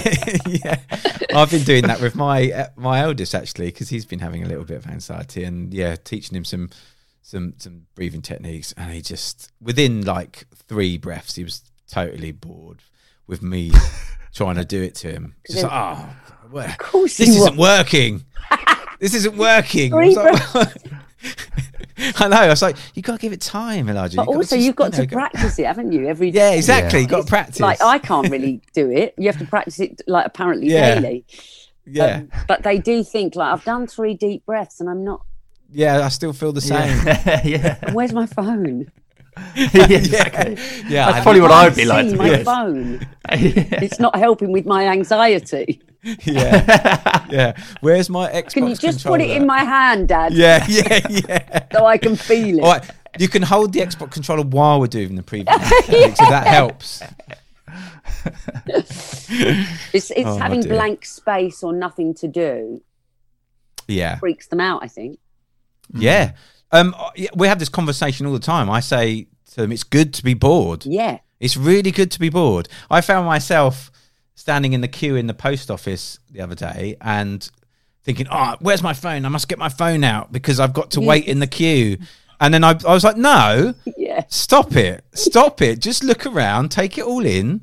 There might be a really interesting conversation going to happen. There wasn't yes. because it was in the post office. Exactly but, what I mean. Um, but there could have been. There could have been a life changing conversation. Or you I might could have see a pen of. you've always wanted in the post. Exactly. Yeah. There's Exactly. there was some lovely stationery in there. I mean, exactly. but but in seriousness, that was some thinking time I could have had rather than like just diving into my because phone what- and because everything's on there now, isn't it? I've got to order Everything. that. I've got to do that. I must remember to Yeah. email them back. I've got to do that. Um, oh, Yeah. My, in my direct messages, I must remember to call them. But it goes on and on, and Constant. the list doesn't ever get ticked off. And then you go, "I've done everything I set out to do, ever," yeah. because there's more things to add. So you're right. I mean, I'm trying to do a bit more of that. It's being mindful, isn't it? It's basically Yeah. don't get your phone out of your pocket. Take a deep breath because also when you're on your phone, a lot of the time you you're holding your breath. Yeah. Yeah. So you actually go. You don't breathe while you're typing. Yeah. Yeah. So that's not helping your anxiety anyway. Yeah.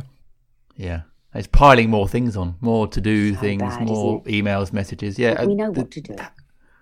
yeah. Yeah. Well, as you as you both said, it's space, giving yourself a bit of space, breathing space, maybe literal space. But I think, but breathing space is. yeah, It doesn't matter if these absolutely right. emails don't get done today.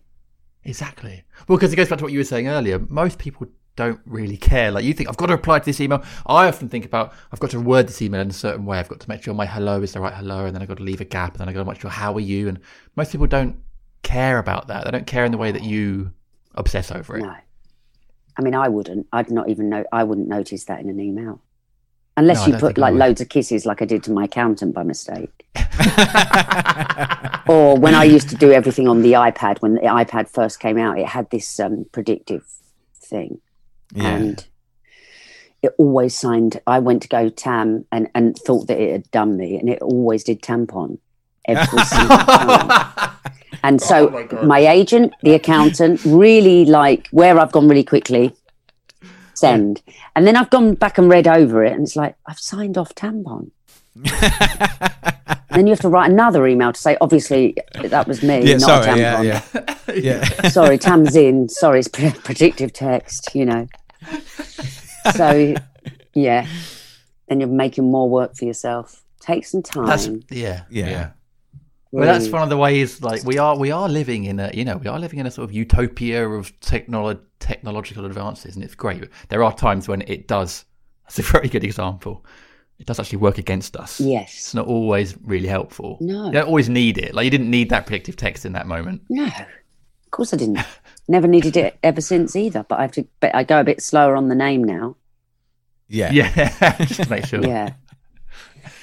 I don't know. I'm. Um, I feel like I'm. I'm full of kind of wisdom about how I should be living, and I just need to put it all into practice. Yes. I'm very much the same. Are you? Yeah. Well, I'm always telling, you know, I give explaining to other people talking to other people um, about various different things, and I guess in a way I'm telling myself those things at the same time. course. But it's it is difficult. It is difficult to apply these things to yourself. Yeah, it is. Much easier to dish out the advice and take it. Yes, but I mean, yeah. Only if somebody asks, though. I'm really hmm. wary now about the advice Yeah. thing because Oh yeah, absolutely, you get it yeah, all, no. from all angles, don't you? When Yeah. you've only got to mention, you know, they're trying for a baby, they get it everywhere. This one's doing, Yeah. you know. So I, I'm a bit more kind of. I mean, can I suggest something? Or Mm, Mm. Please do. no, I mean that's what I would say. you know what I mean? I mean, would you mind if I suggested something? You know, Yeah. that kind of. I think that's good though. That's a respectful. I think that's showing a respectfulness for people. Yeah, it is respect, isn't it? Yeah. I think we're all bombarded with so much information on the internet now. Anyway, I mean, I, I, I don't know who. Do, yeah, you get, I go through days of like, who gives a toss about what you think?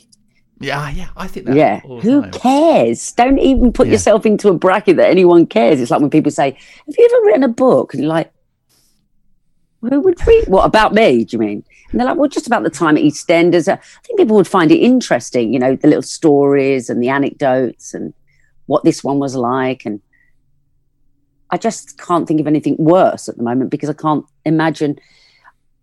I almost feel like a narcissist having the thought. But I think I think that's because you're showing humility there. I think No, but probably probably there probably are people that would be interested in it, but you are Yeah, you're humble about it. No, it's that it's the thing about on on other days, I'm like, hey, If you if you're offering, you know, you know, it depends where you are, doesn't it? yeah, Yeah. Spiritually mainly, and and where my where I'm feeling. If hmm. I've done a load of yoga and I'm feeling really calm and I'm in an exercise mode and I've been meditating and you know, it's like, yeah, I could do the book if it's you know, it's not really a really big deal. You think you Actually, really I, have already got a first draft. yeah, and I'm pro- proactive when you're feeling like that, aren't Yeah. you? But Yeah. if I'm, you know, having to have three naps a day because I'm feeling so battered and Yeah. yeah, tired and not really great, then no, of course I'm not going to write a book. People don't even, and because the rest of my family also have a thing, which is that if someone says my name, they all look at each other and go, "Who?" really? yeah. So I, have But- ah. they've actually ingrained that into me that I have to explain who I am to people. really? Tamzin. so I'm on the phone. Tamzin. Alphabet. O U T H W A. I think. yeah. And then T A M P O N. yeah, yeah. And then you can hear them in the back going, "Who? Tamzin? Who?" And I'm like, "Please, let me just get to do this. Yeah. My confidence is shattered already."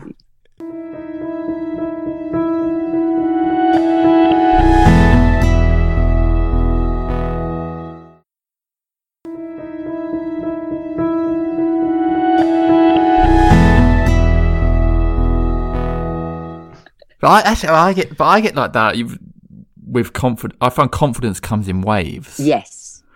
I have some days or even to some hours where I think, oh, I can definitely do this. Like this gig tonight, I had no problem. Or if I've got to do something else, brilliant. And then like the next day, I'm thinking, oh, what are you talking about? It's, you're going to be terrible. It's going to be a disaster. Isn't it weird, It's how you flip like that?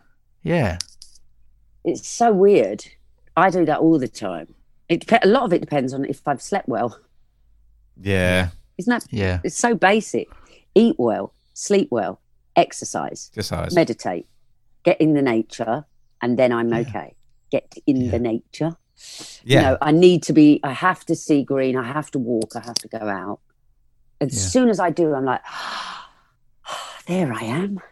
I don't just mean in the Yeah. garden. I mean, I, f- I feel like I need to, and then appreciate, and then you hear the birds, and then you see something, and, you, and then you feel like you're a tiny weeny thing in a great big universe. And you're meant to be mm. here, and it's all meant to be. Yeah. And there I am. uh, yeah. you know, and you're breathing. and I'm You're breathing, and here we are. Yeah. ne- Yeah. And now I'm feeling like my head's clear and I can make a decent decision.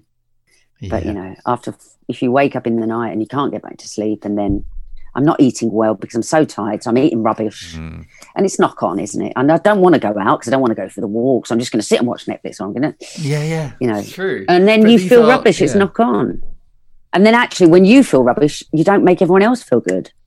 When you feel good, you've got the tools to make everyone feel a million dollars.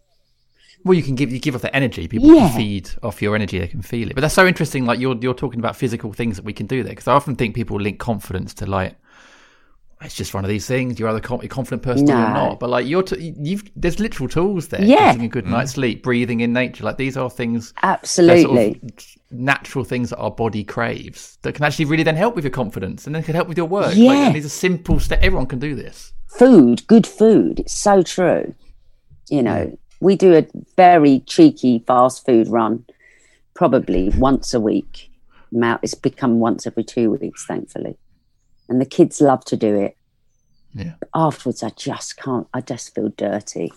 Yeah. So I've actually started going with them and like either choosing the healthy option or going somewhere else that's in the vicinity Yeah. yeah. and you watch how afterwards, you know, they look like they're still craving nutrients.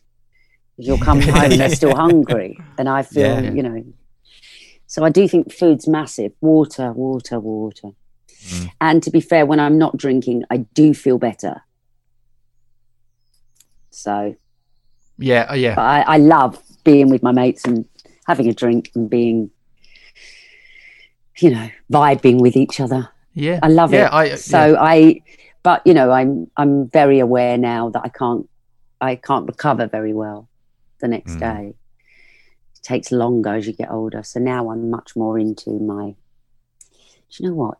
Be lovely if I just stayed, didn't drink for like a month now, and then I know when I've got to go to that birthday party, that's going to be tricky. So I'll allow myself Mm. that, and then I'll do another month. Or that's the headspace I'm in at the moment. And I do Mm. actually think I've got two brothers that are both sober. And I do actually think that that's where I'm heading. They're both younger, and I'm the 50 year old still drinking. I've been sober since I was 21. Tell me about that. What? Well, I stopped drinking because I was I was binge drinking. Had, Yeah. I had a really difficult relationship with alcohol. My father was an alcoholic and Yeah. died of alcohol related. right, okay. That will do So it. that yeah. was a catalyst for it.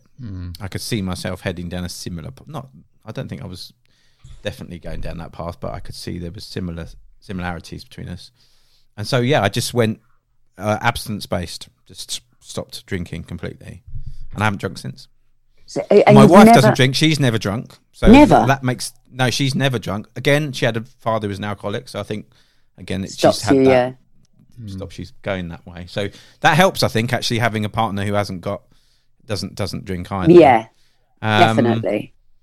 Yeah, and I've it's it. I think it changed my life. Well, the opportunities. I think it's the time. The time you waste either focusing on that. So you've got, you know, you've got people coming over, you've got to get the right wines, you've got to, there's an awful lot of pressure on, you know, I'm me being with the girls this weekend, we've had the conversation of what, you know, I've just said, everyone bring what they want to drink, what you Yeah. personally want to drink. And then there's yeah. no judgment or question. And then i can decide what i'm doing when i get there. Do you know what i mean? Yeah, uh, with so i don't put pressure on myself and tell everyone i'm not drinking like some Hmm. kind of you know that person at the party that is the tricky bit, isn't it? Yeah. It's the conversations you have. I went to a stag night a few years ago, and there was a lot of the guys just couldn't comprehend why I wasn't drinking, Yeah. and and Yeah. it's the constant kind of barrage of questions. Yeah. And then you sort of have to sort of delve into your personal life a lot of the time to sort of justify it. Um, you and know, you don't want to have to do that it. so Well, you, don't just wanna- go and you shouldn't Have i don't to. drink Yeah. anymore that's it Yeah, Yeah. yeah, and then obviously Don't that- really like yeah. it. Yeah, it's really it's tricky. It is tricky, and some people just do not understand it.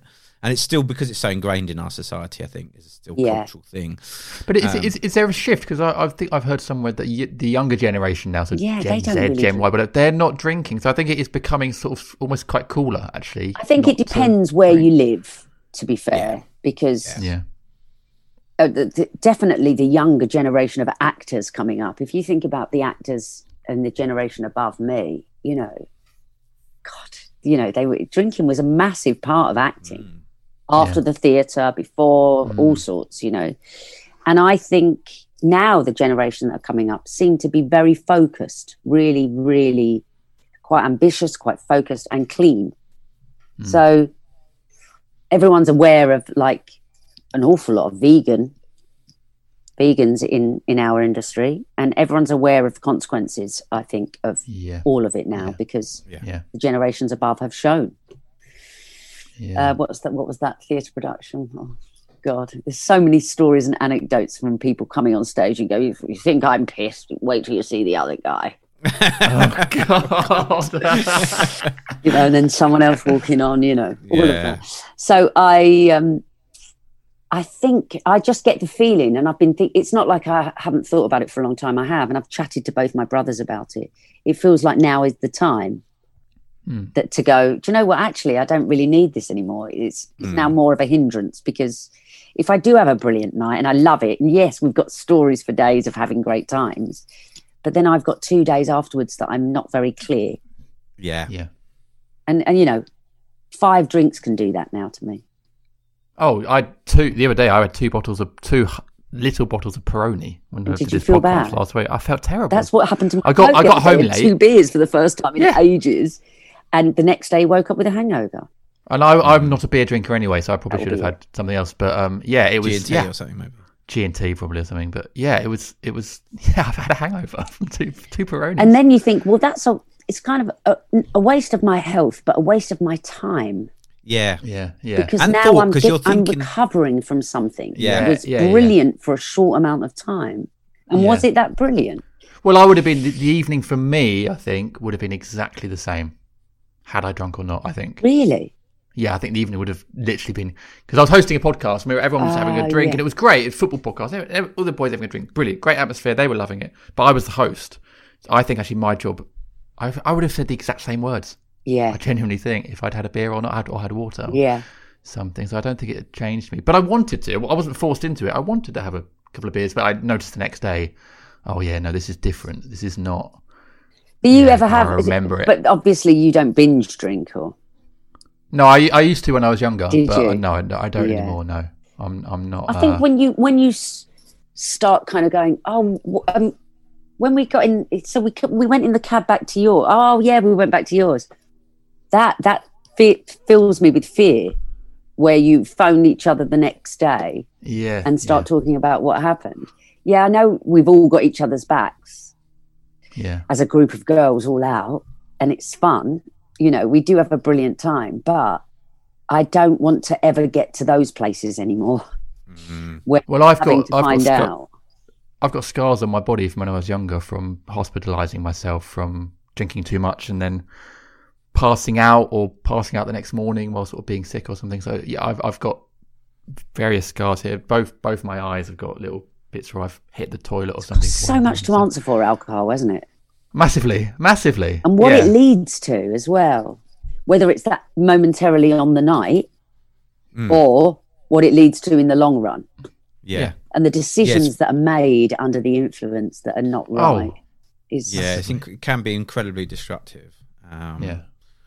so but yeah. yeah, I think yeah. It, Sorry it to be a is- it's Debbie Downer, but No, not at No, all. No, I'm no. trying not to to to be. I, well, it's just I'm looking at my brothers going. They both seem so clear. Yeah. I think that clarity Yeah. of thought and mind is very important, actually. Yeah. And I think I that's one thing that is definitely something very positive that I get from it. But I mean, it changed my life. I mean, I met my wife, and I, I, you know, and I, I've become much more clear about what I had to do with my life and all that kind of stuff afterwards. Whereas I didn't have that before. And I think if I can, I continued to drink. You know, obviously it would have been destructive to my own health, but also just yeah to my well-being and outlook on everything that I've done. So Yeah. I, I, I- you know, that it's always, you know, and it's not for everybody. People, you know, I have no problem with anybody drinking. It's No, me up to neither. you to- um, And you know, I've never had a a worse night out from not drinking. I, you know, I've had just as good times out. You know, I it's it's funny being around other drunk people, even when you're Is sober. it though? Is it? Because I'd never is. I don't I was mind it. out pregnant for the. Two, Well, that's different. I Oh. God! And then people repeating themselves in your ear, and you'd be like, Yeah, like, I suppose. Yeah. tonight, Yeah. Come on." Yeah. I've always had all right times, but yeah, I, you know, I don't, I haven't. Yeah, I, it's only ever been a, a benefit to me, to be honest. I, I wonder if you did like an experiment where you went out with your mates one night and you all drank, and you went out with your mates the next week or whatever to, to a long text recover, and you didn't drink. How different the nights would be? I bet they wouldn't be that different. I bet you'd, if you if you're with just your remember mates, more. You're from the absolutely night. right, actually. You'd probably still have a great time. I often think that I'm like off my face when I'm having a brilliant time, completely sober, and I'm driving. And you know, what? You're not driving? Yeah, I am, because I'm sober. And I think um, a lot of that is about the vibrations of the people you're with and how. Yeah. exactly. Yeah. Yeah, definitely. I'm sure my mates would love me just as much. Yeah. Yeah. Hundred percent. Hundred percent. Well, Tams, it's been so wonderful talking to you. Thank you so much. You This has too. been It's been Thank really, you. really lovely. Yeah, we've obviously we've covered all sorts of things. I've got was- one more I was gonna question Say, I'd I like to didn't ask even you. know how to lead it. How I just let you chat to me. Uh, there was nothing. Yeah. I didn't Yeah, know what. it, yeah. It- It's been so easy talking to you. We just Yeah, yeah, it's it's great. been lovely. right. Nothing. Have you ever thought about making something yourself, like doing a production? Yes, yourself? I often think about writing. I often think about Mm. Producing. I have directed, but there's something lovely about not having any of that responsibility. Or maybe Yeah. I'm just not clever enough. I don't really know. But the the feeling of just going in and having to and to, you know, you don't love everyone's words, but the feeling No. of having a script and I always feel like as an actor, it's your job to make that believable. Mm, yeah. And I suppose that feels like what that's my job. But I would like to do something one day. Don't think I'm I don't think it's like I know so many brilliant writers, and it would be an insult for me to go, Oh, I've just started writing a series. You know. No, I, I, you were saying earlier, you know, when uh, it's all about the journey and things come to you when they come to you. I agree. So that, that that might come to you in a couple of years, or you you feel, you feel different about it, Yeah. and then ready to sort of crack on with it. But Exactly. you, you don't you don't push it. You just sort of you know let it Yeah, let's see what see what happens. Let it come to you. Exactly. If it's there and it bubbles away, then it you know. I mean I've got mates that we say we should we've got to write something together. Yeah. This is gold dust and we'll be talking and we're like, we've got to write all this down. Mm. Yeah, but you can write it, it. and then you know you don't have to do anything. You could write it. Sometimes just writing it, getting it out there is part of the process. And you could sit there for a bit, and you can come back to it, or you never do, or it sparks an idea that you of something else, and you think, oh, that's much better, and you go down that route. And but until you do it, Yeah, it's so true. start that journey. the motivation. Yeah. Oh yeah. I'll always find Yeah, I a get cupboard that. to paint before I do that. Well, Tamzin, thank you so much. We've Thank taken so much of your time today. So it's been a, honestly, it's been a real joy. It's lovely to actually have a proper chat with you. I know. Um, so thank you. be tagged in your beautiful tweets. Thank you for listening and talking. No, thank you. No, it's Thank been you, really Tamzin. great. It's been it's been amazing. Thank you. So we'll speak soon. Yes, and have Yes. a great weekend. Yes, thank yes. you. Yes. Have Yeah. fun. Hope it goes well. I'm Thank sure it'll you. be a blast. Yeah. Take care, guys. Thank you very Brilliant. much. All right. Bye you. Have a lovely weekend. you too. Bye. Bye.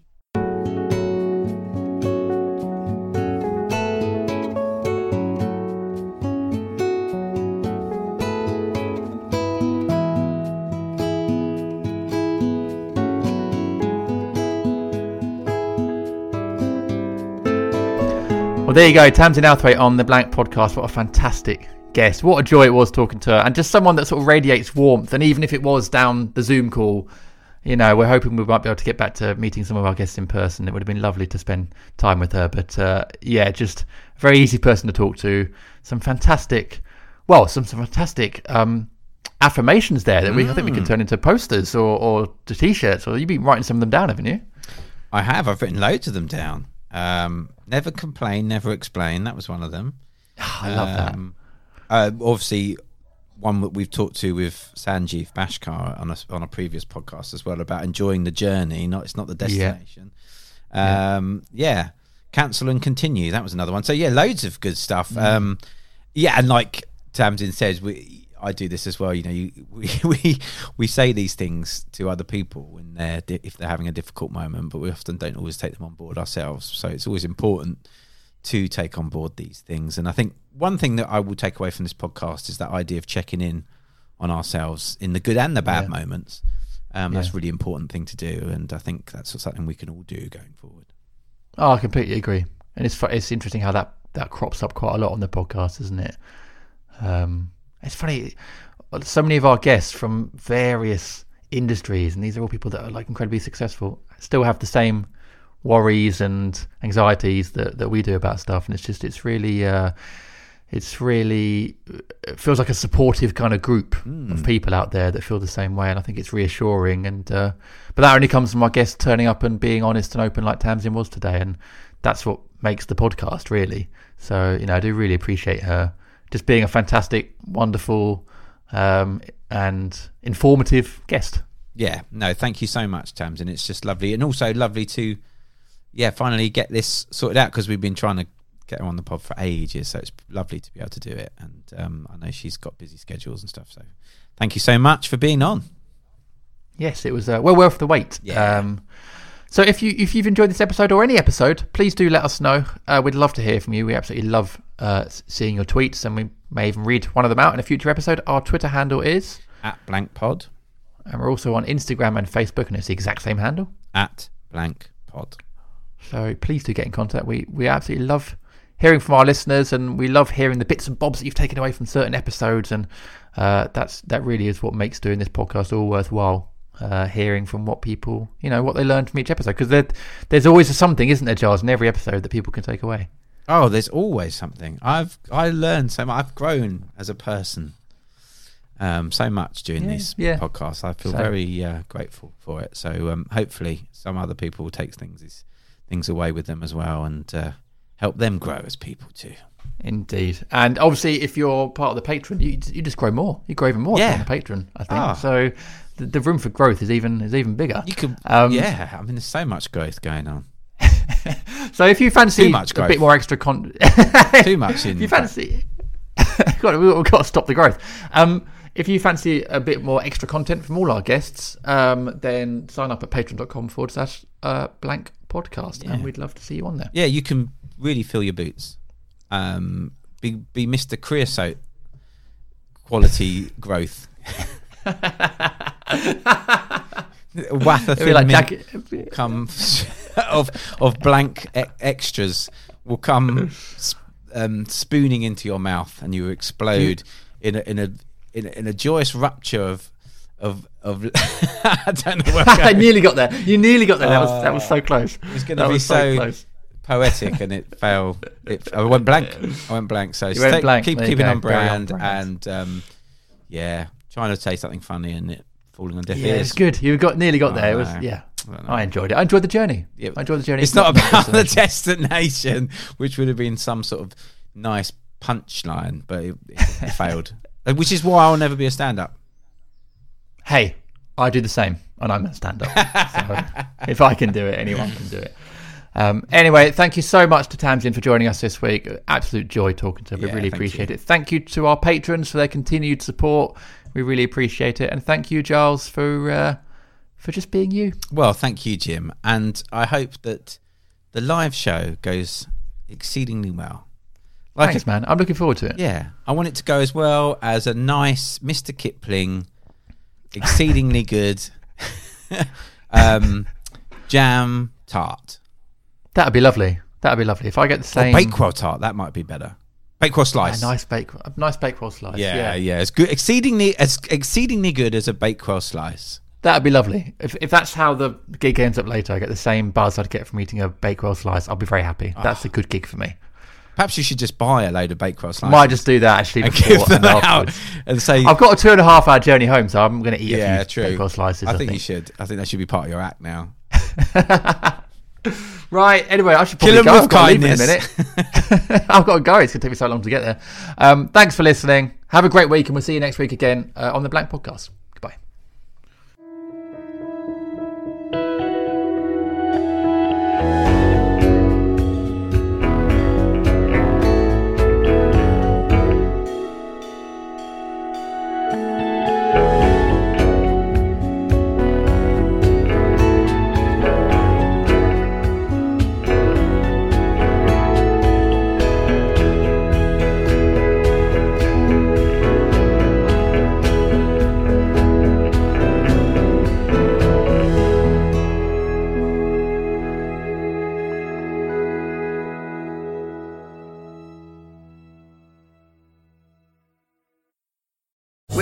Lucky Land slots, you can get lucky just about anywhere. This is your captain speaking. Uh, we've got clear runway and the weather's fine, but we're just going to circle up here a while and uh, get lucky. No, no, nothing like that. It's just these cash prizes add up quick. So I suggest you sit back, keep your tray table upright, and start getting lucky.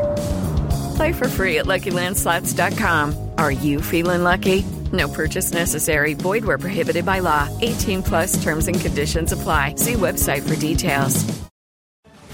Transport yourself back in time and explore the fascinating and harrowing story of the Titanic's maiden voyage. Now open at COSI. Don't miss Titanic the Artifact Exhibition. This epic exhibit features over 200 authentic artifacts recovered from the ocean floor. Discover poignant passenger and crew accounts and majestic recreated interiors, including the iconic Titanic Grand Staircase. Tickets for Titanic the Artifact Exhibition are on sale now. Book your voyage at COSI.org. This is a Glass Box Media podcast.